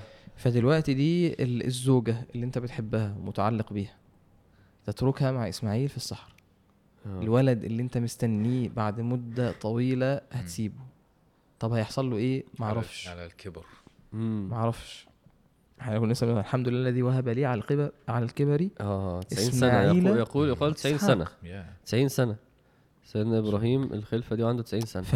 فان أنت هتسي... هتسيبهم. أنت متعلق بالزوجة متعلق بالولد. آه حتى لو تعلق اللي هو إيه؟ اللي هو العادي اللي هو في الحب ده. لله. آه. الحب اللي هو إيه إيه ربنا سبحانه وتعالى يرضى به ويثاب العبد عليه. امم لكن المقام اللي سيدنا إبراهيم بيربى عليه أعلى من ده. امم ربنا لو. حاجة تعارضت مع أمر ربنا خلاص. م... يعني ممكن. حاجة المهم- حاجة عجيبة. مم. هو موقف عجيب. هو خليك تبلم كده. إيه العيلة دي؟ الناس وإلا ما؟ كانش ذكر و- وتع... مكة بقى وفاهم وزمزم كل حاجة كل حاجة. سبحان الله فعلا. طيب بعدها؟ آه. بعدها سيدنا إبراهيم آه وده هنا بقى يعني ممكن مم. في في المشهد الأول آه حد يسمع يقول طب يعني سيدنا إبراهيم كان يعني يطبطب عليها يقول لها كلام مم. طيب يعني طيب يعني فين الايه يعني المشهد جامد شوية. مم. إن أنت هتسيب زوجتك يعني فاهم؟ يعني أنت لو مسافر مثلا أسبوعين عمرة ولا حاجة فاهم؟ هتقعد إيه يعني تت... وسيدنا إبراهيم عنده الحكمة بتاعت المشاعر دي إحنا عارفين ده ما احنا- عنه أنت هتشوف بقى هو هيعمل إيه هو هيمشي شوية بعيد عنهم. وهيقف يدعي. وهيطلع بقى إيه مم. كل ال- يعني بركان المشاعر اللي جوه ده هيطلع لربنا. آه ربنا إنك تعلم ما نخفي يعني أنت ممكن من. البداية تقول إيه هو إيه إزاي فين بقى الرحمة؟ سايب مم. طب مش كان يطبطب عليها يقول لها كلام مم. طيب قبل ما يمشي طب وداع طب وقف في جنب يدعي على ربنا سبتهم. عملت اللي أنت أمرتني بيه. فقال قال آه، آه، قالت يا إبراهيم الله الذي أمرك بهذا؟ قال نعم. قالت اذا لا يضيعنا ثم آه. رجعت. مشيت آه. خلاص. فانطلق إبراهيم حتى إذا كان عند الثانية حيث لا يرونه. خلاص مش شايفين. طيب استقبل بوجهه البيت. يبقى ايا كان هو وحي ولا اجتهاد هو هو ما ينفعش يشوفوا منه مشاعر معينة لا يضعف ويضعف. آه. خلاص خلينا نستقر على المبدئيا إنه دي ده السبب ليه هو المفروض ما يتكلمش. ايا كان هو وحي ولا ماشي. اجتهاد. ماشي صح. هنعديها ها؟ آه. دي في دي في الفيلم هيبقى فيها لقطة كده بتبين أنا مش عايز أتكلم عشان بضعف حيث لا يرونه استقبل بوجهه البيت ثم دعا بهؤلاء الكلمات ورفع يديه فقال رب إني أسكنت من ذريتي بواد غير ذي زرع عند بيتك المحرم ربنا ليقيموا الصلاة فاجعل أفئدة من الناس تهوي إليه أيوه ده معناه إن هو إيه؟ أيوه هي دي المشاعر بقى. مش آه، ابقى أبقى تولاهم يا رب لأ. تفاصيل بقى خلي اللي قلوب الناس تجري عليهم. يعني هو فعلا همه عليهم. هو فعلا آه، عزيز عليه الموقف. بس العبودية عنده أعز يعني. أفئدة من الناس. آه. يعني يعني ناس تبقى رحيمة بيهم مثلا ولا قصده إيه يعني؟ المكان ده إيه نفسه؟ المكان ده نفسه هيبقى ده آه، آه، مهوى آه، قلوب الناس؟ أيوة. ده المكان اللي الناس هتهوي إليه. خلي المكان ده القلوب تبقى عايز دلوقتي. اللي هو اللي يعني بيحصل اللي آه، بيحصل دلوقتي. تهوي آه، إليه. يعني دعوة سيدنا إبراهيم من آلاف السنين. آه. ولحد النهارده الناس القلوب تهوي إن هي آه آه، تذهب إلى مكة. آه. وارزقهم من الثمرات لعلهم يشكرون. الآية اللي بعدها دي من أشد الآيات آه، ربنا إنك تعلم ما نخفي وما نعلن. آه. من أشد الآيات والله يا جماعة. لأنه ساعات المسلم ساعات الإنسان يبقى أنا مش عارف مش عارف أعبر عن اللي جواه. يعني فعلا بيبقى الموضوع أشد بكتير من الإنسان يقوله. والحمد لله إنه ربنا بيعلمه. يعني أنت بس كو- يعني تخيل ربنا ما كانش مثلا يعني فاهم حاشا لله تخيل الإله لازم تقول عشان يوصل. مم. تشوف الموضوع كان يبقى صعب قد إيه على ال- مثلا الأم اللي أنا لسه شايف أم برضو من أهل غزة وهي بتشتكي اللي هو إحنا كنا عايشين في أماكن كويسة. حد شاف الفيديو ده؟ هي آه، الفيديو مثلا دقيقة هي كلامها انقطع بعد 40 ثانية. يعني هي بتشتكي إحنا كنا قاعدين في في, في عمارة وكنا عندنا بناكل أحسن أكل وكنا في منطقة كذا و... وبعد كده خلصت خلصت وساكتة. يعني هو هي هي الع- ال- العبارات خلصت. المشاعر ما خلصتش. فدي من أحلى الحاجات إنه الإنسان مع ربنا ربنا يعلم ماهية المشاعر اللي جواك كلها. يعني نفس درجة الحزن ودرجة الألم. أنت ساعات تقول لواحد مش عارف إيه يقوم قايل لك أنا فاهم يقول تقول لك لا أنت مش فاهم. ربنا سبحانه وتعالى يعلم ما نخفي. يعني كل الخواطر والمشاعر بنفس درجة الألم وال- والتفاصيل ربنا كان معاك فيها كلها. فدي بتخلي الواحد انت المفروض تبقى ربنا عارفك بطريقة ما حدش يعرفك بيها. وربنا يعني ال- الوحيد ال- اللي على الحقيقة يعني يعلم اللي بيحصل. لك. مفيش بقى. فدي بتدي علاقة بتدي فعلا مرتبة للعلاقة. أنا محدش قريب مني زي ربنا. غصب عني. يعني أنا مش عارف اوصلكم للمرتبة دي.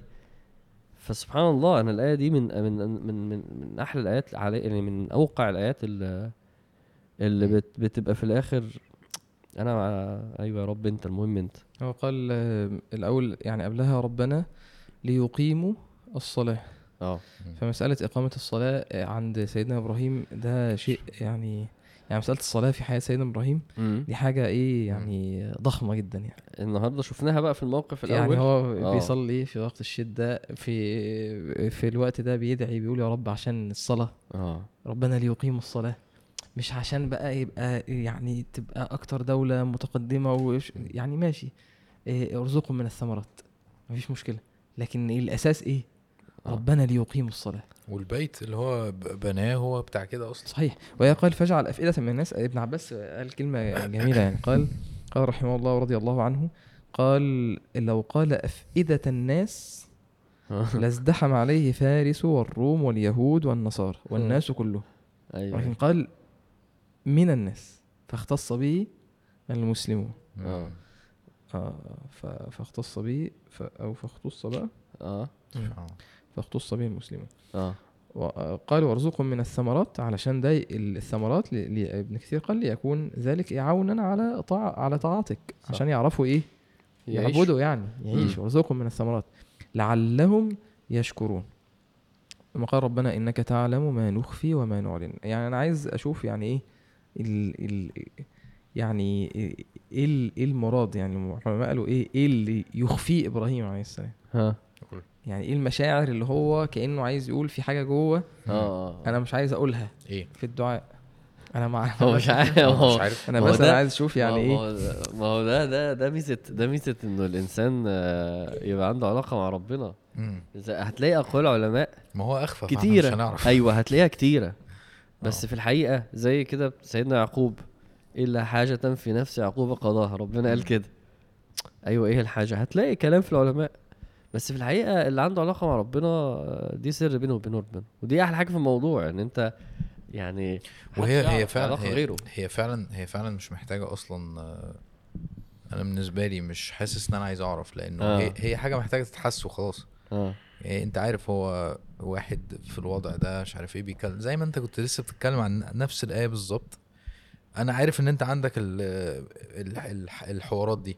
فانت بتدور على الفاليديشن ده من القرآن أو إزاي أتعامل أو يا رب طب كده تمام أنا لو مفيش المخرج إيه. ده هموت. بالظبط. يا لهوي. بالظبط. فعشان كده عشان كده أنت عشان كده مستغني الحمد لله يعني بس مش بالمنظور ده طبعا يعني, يعني مش بالليفل ده. أنت أنت خدت اللي أنت عايزه من الآية خلاص. أنت مش عايز تعرف الأسباب. آه آه. أنت أنت تمام. أنت يعني أنت في حاجات بتخفيها. يعني أنت في مشاعر يعني أنت بني آدم عارف؟ طيب خلاص الحمد لله.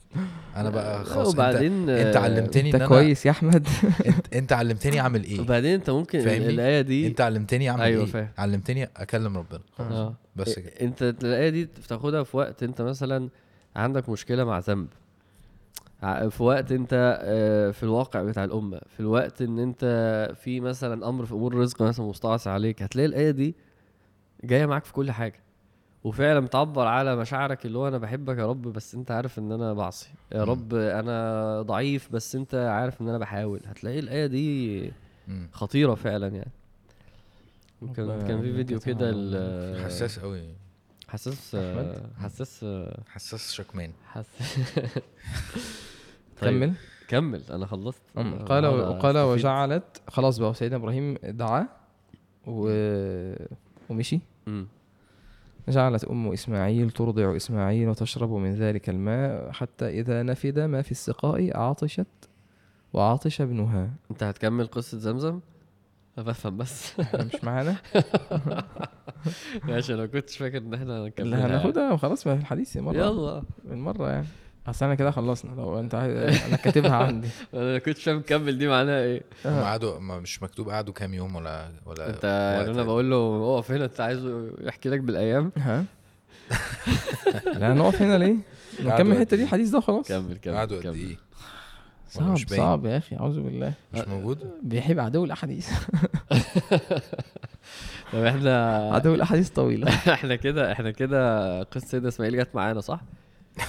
هيجي معانا الذبيح وهيجي عشان بس افهم. هنعمل مش حلقه إحنا عنها. يا حبيبي مش إحنا لسه في حلقة كمان سيدنا إبراهيم. صح؟ يا ابني رمضان قرب يا ابني. هنعمل حلقة لسه عن قصة الذبح وهنعمل حلقة عن آه، غير عتبة بابك. ماشي. فخلاص مفيش حاجة اتقال تاني عشان ما تقوليش هنعمل. لسه سوره الصفات. شفت بقى؟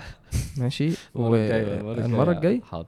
خلاص. هنكمل بس حديث يبقى ده كمل ده عشان نبقى خدنا قصة يا سيدنا إسماعيل. يا مونتير قص الحتة دي. كمل. لا كمل. عارف ليه كمان؟ عشان إحنا استفدنا الناس إنه تفهم إن إحنا أهل بنتكلم. سيدنا آه، إبراهيم آه. منه وإحنا نتعلم منهم فأكيد أيوه كمل. هو لازم الحتة دي تكمل يا أيوة جماعة. ماشي أنا بس يا- بوضح للناس. لا ما إيه؟ مفيش مونتاج معتز. يا معتز قص الحتة بتاعت أحمد عامر دي بعد إذنك. لا مفيش مشكلة معتز. قصها معلش. أنا بوضح للناس إنه إحنا يعني قصة سيدنا إبراهيم معانا يعني. لا لا ما. تقصش ما تقصش. قال قال قال قال ابن عباس رضي الله عنهما وجعلت أم إسماعيل ترضع إسماعيل وتشرب من ذلك الماء. تأكل من التمر وتشرب من الماء. قالت حتى قال حتى إذا نفد ما في السقاء عطشت وعطش ابنها. وجعلت تنظر إليه يتلوى. سبحان الله. وفي قال جعل إسماعيل يتلبط. يتلوى في الأرض من شدة من شدة مم. الجوع أو قال يتلبط فانطلقت كراهية أن تنظر إليه. خلاص هي يعني تخيل بقى مشاعر الأم دي هي وصلت هي مش عارفة تبص عليه أصلا. يعني الواد بيتلوى في الأرض من شدة الجوع بيبكي. وهي مش عارفة تعمل حاجة خلاص. مفيش لبن مش عارفة ترضعه مفيش أكل مفيش خلاص. فقال آه، فوجدت الصفا أقرب جبل في الأرض يليه. فقامت عليه. طبعا قامت عليه يعني إحنا الحتة دي بناخدها كده. آه. فقامت إليه. يعني قامت عليه دي طلعت الجبل. قعدت تطلع تطلع تطلع تطلع وهي تعبانة ومرهقة وفي ال- الحر ده. وبعدين طلعت آه، بصت مفيش حد. قال آه، آه، آه، ثم ثم استقبلت الوادي. تنظر هل ترى أحدا؟ فلم ترى أحدا. قال فهبطت من الصفا حتى إذا بلغت الوادي رفعت طرف درعها ثم سعت سعي الإنسان المجهود. لما نزل خلاص نزلت من على الجبل بلغت الوادي رفعت الطرف ال- ال- الثوب الرداء. وبعدين بدأت تجري. سعي الإنسان المجهود. تعبانة. مم. طلعت تجري طلعت على جبل المروة. المسافة دي كلها بقى اللي إحنا بنمشيها بقى في الرخام والتكييف وجنبك زمزم على إيدك الشمال وسقعة ولو عايز تريح شوية ولو محتاج تدخل حمام تدخل حمام وترجع. يعني عارف انت إيه الجو ده؟ وماشي بقى إيه والناس بتعمل باي باي للكاميرا. عارف انت الجو الحتة الخضراء اجري من الحتة الخضراء. هي بقى كانت ده ابن عباس قال قال قال صلى الله عليه وسلم ذلك سعي الناس بينهما. مم. هو ده بقى هو ده تشريع السعي. مم. يعني إحنا نسعى نفتكر هاجر عليه السلام.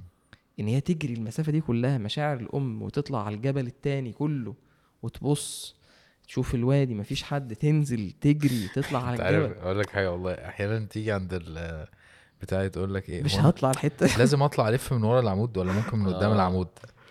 والدنيا عارف؟ وبتقوم من الحتة اللي هي بتاعت العربيات كده بسرعة عايز تنجز تقوم لف من الحتة بتاعت العربيات بان الحته زحمة. هي مجهود مجهود فعلا رهيب. سبحان الله. مجهود فعلا رهيب. وسبحان الله انت لما بت... لما بتسعى دلوقتي إيه، تفتكر المعنى ده. كان كان ربنا سبحانه وتعالى قادر إن إن في أول لحظة إن هي خلاص يعني آه، سيدنا جبريل ينزل ويضرب بجناحه أو بعقبه فزمزم يطلع وخلاص. صح. كان ربنا سبحانه وتعالى قادر. بدعاء سيدنا إبراهيم. طب ليه تطلع وتتحرك وتروح وتسعى؟ حتى إحنا سبحان الله في في السعي.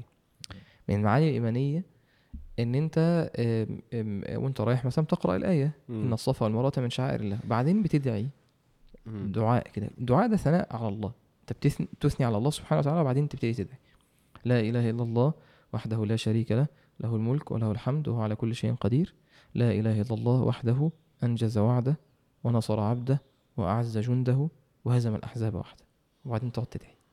تدعي تدعي تطول في الدعاء وتقوم عايد إيه؟ الذكر تاني. لا إله إلا الله وحده لا شريك له له الملك وله الحمد يحيي ويميت وهو على كل شيء قدير. لا إله إلا الله وحده أنجز وعده ونصر عبده وأعز جنده وهزم الأحزاب وحده هتخلص الثلاث مرات وتقوم تمشي. تسعى تجري تجري في الحته اللي هي الخضراء دي وتوصل لحد هناك. تعيد نفس السنة تاني. ثلاث مرات ال ال ال ال السنة اللي إن أنت تكرر ال- الثناء ده ال- الذكر ده وبعدين تدعي بين الكل مرة ومرة. تكررها ثلاث مرات. ثلاث مرات في الوقفة في المرة. الوقفة. آه آه. يعني أنت هتروح عند المروة هتكرر نفس إيه؟ فاكرها مرة واحدة بس. مم. أنا أنا فاكره إن هي ثلاث مرات صح. آه ماشي. كنتش عارف إن هي في كل مرة كنت فاكرها أول مرة. طيب. عند الصفا بس. فالمعاني المعنى اللي استقر في نفسي إيه يعني؟ هو أنا يعني ده اللي أنا عارفه في صفة العمره يعني ممكن آه. أكون أنا مثلا عندي غلط يعني. لا لا. بس ال- ال- المعنى اللي استقر في نفسي إيه؟ أنا ما قعدت أتفكر طب طيب ما خلاص مرة وخلاص. وش معنى الذكر ده. أنت طول بقى الطريق أنت. قاعد بتبذل مجهود. ممكن بقى تقرأ قرآن تذكر ربنا تدعي دعاء مثلا عام. تقف هنا بقى تركز بقى. إن أنت بتجمع هي دي العبودية. يعني السعي ده في مدرسة العبودية. إن أنت ممكن يبقى عندك طلبات شايف إن هي صعبة جدا فتبتدي تسعى تقول آه السعي بتاعي ده هو اللي هيجيبها. أيوه فلما توصل هناك وأنت بقى تدعي آه. تقول لا إله إلا الله وحده لا شريك له وبعدين تقول لا إله إلا الله وحده أنجز وعده ونصر عبده وأعز جنده وهزم الأحزاب وحده تذكر أفعال هي خالصة لله مم. فمهما كان الأمر ده صعب هو مش هيجي بسعي. والشطارة بتاعتي وال- والجري اللي أنا جريته ده. هو مش هيجي غير بالسعي مع تمام التوحيد والافتقار والدعاء لله سبحانه وتعالى. أيوة. هي ده ده السعي. كل دي كل أركان ال- توكل أركان التوكل. مم. فقصة هاجر هي هنا. دي. أيوه. فطلعت في مرة من المرات خلاص المرة السابعة بقى فسمعت صوتا. فقالت صهن صهن دي يعني كده. فبعدين إيه سمعت. تسمعت كده؟ قالت قالت قد أسمعت. لو كان عندك غوث. يعني خلاص أنا سمعت. لو عندك غوث بقى إيه؟ أغثنا. فنظرت فلقيت بقى سيدنا جبريل عليه السلام قائم عند إسماعيل. مم. مكان الولد. متجسد يعني آه. ولا إيه؟ آم، أظن إن هو كان آه، يعني لا أعلم كان على صورته بس هو في في الرواية هنا إن هو آه، قال آه، آه آه، قال فإذا هي بالملك عند موضع زمزم فبحث بعقبه أو قال بجناحه آه يعني يعني ضرب آه. بجناحه يعني اتقالت كده اتقالت كده فخلاص بقى سيبها مش آه. عارف إيه. آم، فالعقب إما اللي هو إيه كعب. الكعب أو بجناحه سيدنا إسماعيل هو ضرب بكعبه لأ سيدنا جبريل بقول لك اتقالت كده واتقالت كده ف آه عارفين كنت بقى. فاكرها سيدنا إسماعيل ضرب بكعبه يعني ممكن أبحث فيها يعني المهم. إن إن خرج بقى إيه فار الماء آه فجعلت أم إسماعيل تحوضه تعمل له حفر كده وتغرف من. المية تحوض تعمل له أحواض. قال قال ابن عباس فقال صلى الله عليه وسلم يرحم الله أم إسماعيل لو تركت زمزم أو لو أو لو لم تغرف من الماء لكانت زمزم عينا معينا. كانت سابتها كده كانت. خلاص بقت عين. فالملك بقى اللي هو سيدنا جبريل قال لا تخافوا الضيعة. يعني ما تخ- قال لهم هو بقى قال لهم الكلام اللي كان إيه المفروض سيدنا إبراهيم يقوله. سيدنا مين اللي قال كده؟ سيدنا جبريل. قال لا تخافوا الضيعة. قال فإنها هنا بيت الله يبني هذا الغلام وأبوه. الغلام ده هيبني البيت. ده بيت ربنا هنا. وإن الله لا يضيع أهله. سبحان الله. بقول لك إيه تحس إنك مش عايز تتفرج على Lord of the Rings بقى تاني وعارف الحوارات دي بقى فاهم؟ لو مش عايز اتفرج عليه أولاني ولا جاندالف بقى جاي بقى وهيقول لهم يا عم إيه الفيكس ده؟ ده خالد حازم. آه لازم حازم يحط التاتشات. الفكرة إن ده حقيقي. العجيب أيوة إن دي قصة حقيقية مش. قصة حلوة. طبعا. قصة حقيقية. يعني ناس حقيقيين فعلا. بس انت مش عارف فعلا تروح فين يعني دي ربنا ربنا ليه حكم رهيبة فعلا والله. بس يعني فعلا تحس إنه كان لازم تقول الحتة دي الحمد لله يعني. كويس إن أنا يعني اقفل بقى على كده يا عم. آه. إحنا ممكن فعلا نقفل على كده. آه، بس إحنا بس إحنا لو الحلقة دي فعلا فيها كلام مهم قوي هيبقى عن آه، عن الصلاة. لأنه آه، شفنا ال- الموضوع إزاي منتشر في الأحداث. حتى في دعاء آه، في الآخر سيدنا إبراهيم قال رب اجعلني مقيم الصلاة. وفكرة آه، مين أهلك؟ أهلك والناس اللي حواليك جاهزين ولا لأ؟ زي ما أنت قلت. وده الإنسان يعني رغم إنه في توفيق من ربنا وهداية من ربنا إلا إنه هو ليه دور أساسي في الأخذ بالأسباب. عشان بس نبقى واضحين برضو أنت اللي بتختار مراتك أنت اللي بتختاري زوجك وأنت اللي بتحط المعايير وأنت اللي بتقدر تقول أو لأ يعني عشان بس الدنيا تبقى واضحة يعني. ف وطبعا بقى حقيقة العلاقة مع ربنا آه وإزاي سيدة سارة وسيدة هاجر وسيدنا إبراهيم عندهم العلاقة اللي تخليهم يطلعوا بالمعاني دي. يعني سبحان الله. ولسه هنكمل. لسه. هنشوف مواقف رهيبة فعلا في هذه السيرة وهذه ربنا السلسلة. يرزقنا بنتين كمان كده نسمي سارة وهاجر إن شاء الله. يلا وزوجة تانية كمان عشان تاخد بالسنة. إن شاء الله. أنت اللي بتتحكم في الكلام ده. أنت اللي بتتحكم في الكلام ده. إن شاء الله. ان شاء الله ربنا إنك تعلم ما لا إله إلا الله. ربنا يا رب المغلوب على أمري. لا لا الحمد لله. طيب جزاكم الله خيرا وإن شاء الله نكمل المرة الجاية. إن شاء لسه الله فاضل ثلاث حلقات. استعدوا. يا إخوان. آه، في قصه سيدنا إبراهيم؟ تخاف إزاي؟ خفت ها؟ قصه سيدنا إبراهيم؟ حلقة واحدة. اثنين ماشي. اثنين اثنين آسف. ماشي. آه، جزاكم الله طيب. خيرا مش عايز كلمة لشعبان كده. في الختام كده. نصيحة كده لشعبان. اتفضل انصح. أنا قول. لا أنا قول يا حازم. إحنا في شهر شعبان. عشان الحلقة دي تنزل كده يعني. آه شهر شعبان آه شهر يغفر عنه الناس. الله. صح؟ صح. آه ده حديث. أيوه. مش أنا اللي قايله يعني. آم، شهر شعبان. عايزين تذكرة يعني شهر القراء إحنا بس إحنا يعني الحلقة دي هتنزل ممكن إن شاء الله الأسبوع الجاي. هو كان في حاجة المفروض إن الواحد يبتدي فيها الصراحة. آه وهي آه وهي الصيام. آه. دي حاجة أنا. دايما بتبقى صعبة عليا. والله إيه، نحاول يعني إيه نجتهد يعني من سنة النبي في شعبان إن كان بيكثر من الصيام. صلى الله عليه وسلم. ماشي أنا قاعد أشرب مية من ساعتها يعني بس أنا على سفر يعني. النبي كان بيكثر من الصيام عليه الصلاة والسلام و... و... وده شهر يعني القراء يعني الاستعداد. يفتحوا المصاحف كده واللي حافظ يراجع واللي واللي هي... عايز مثلا يعيش مع صورة معينة مثلا يبتدي دلوقتي إيه يقرأ في التفسير و... يعني مم. شهر يعني شهر الناس بتغفل عنه وترفع فيه الأعمال إلى الله سبحانه وتعالى فربنا يجعلنا فيه من الموفقين ومن المسددين يعني آمين آمين يا رب. آه بس آه. يعني أنا أنا أنا أصلا نصيحتي في شهر شعبان آه، بتبقى باللي أنت قلته ده يعني اللي هو استعد ليومك في رمضان يعني بس قصدي يعني مثلا اللي بيشرب قهوة كتير قوي ممكن يبقى عايز يقلل اللي عايز يسهر للفجر في رمضان. ممكن يبقى عايز يبدأ دلوقتي يعني أنت دلوقتي تخطى ال- العادات اللي أنت عايز تخلص منها لأن هي مش هتعرف في يوم وليلة تخلص منها. آه ده ف يعني مثلا مثلا يعني بجد موضوع الصيام هو في ناس هو يومه أصلا هو بيصحى الظهر. فهو أصلا ما بيشوفش مشكلة في الصيام قوي يعني بيصحى الظهر. وبيبقى عنده. خمس ست. ساعات ويبقى رايق يعني. فهي في الحقيقة هي مش الصيام بس يعني. هو ممكن يبقى عند حد الصيام عند حد النوم عند حد الأكل آه عند حد آه ممكن يبقى آه القهوة. بس القهوة ده مهم جدا آه ما هو على حسب هي ما هو أكل شرب نوم صيام. ممكن يبقى يبقى عند حد معين الجيم آه الله أعلم. آه واحد يقول لك أنا متعود أروح بعد الفجر. ما خلاص يعني ابدا ظبط العادات. الموضوع الموبايل أنا عايز أقلل من المباحات. عايز أقلل من أنت بتصورني؟ لا بصور لقطات كده. ماشي. عايز أقلل من مثلا مسكتي للموبايل آه، قعدتي على الفيسبوك. فلازم كل ده من دلوقتي تحاول توصل مثلا ل 50% من اللي أنت عايزه. خلي الموضوع واضح قدامك. واحد عايز يصلي التراويح بجزء فعارف إن هو إيه عايز أقف أصلي ساعة. فلازم يقف يصلي مثلا دلوقتي نص ساعة عشان وهكذا فدي النصيحة يعني اسقطها بقى على ال- العادة أو الحاجة اللي أنت ممكن تبقى عايز في خلال آه، 20 30 يوم دول تساعدك آه، تبقى أسرع في رمضان يعني جزاك. الله خير جزاك الله خير. اللهم أشهد أن لا إله إلا أنت شكراً. وأتوب إليك الحمد لله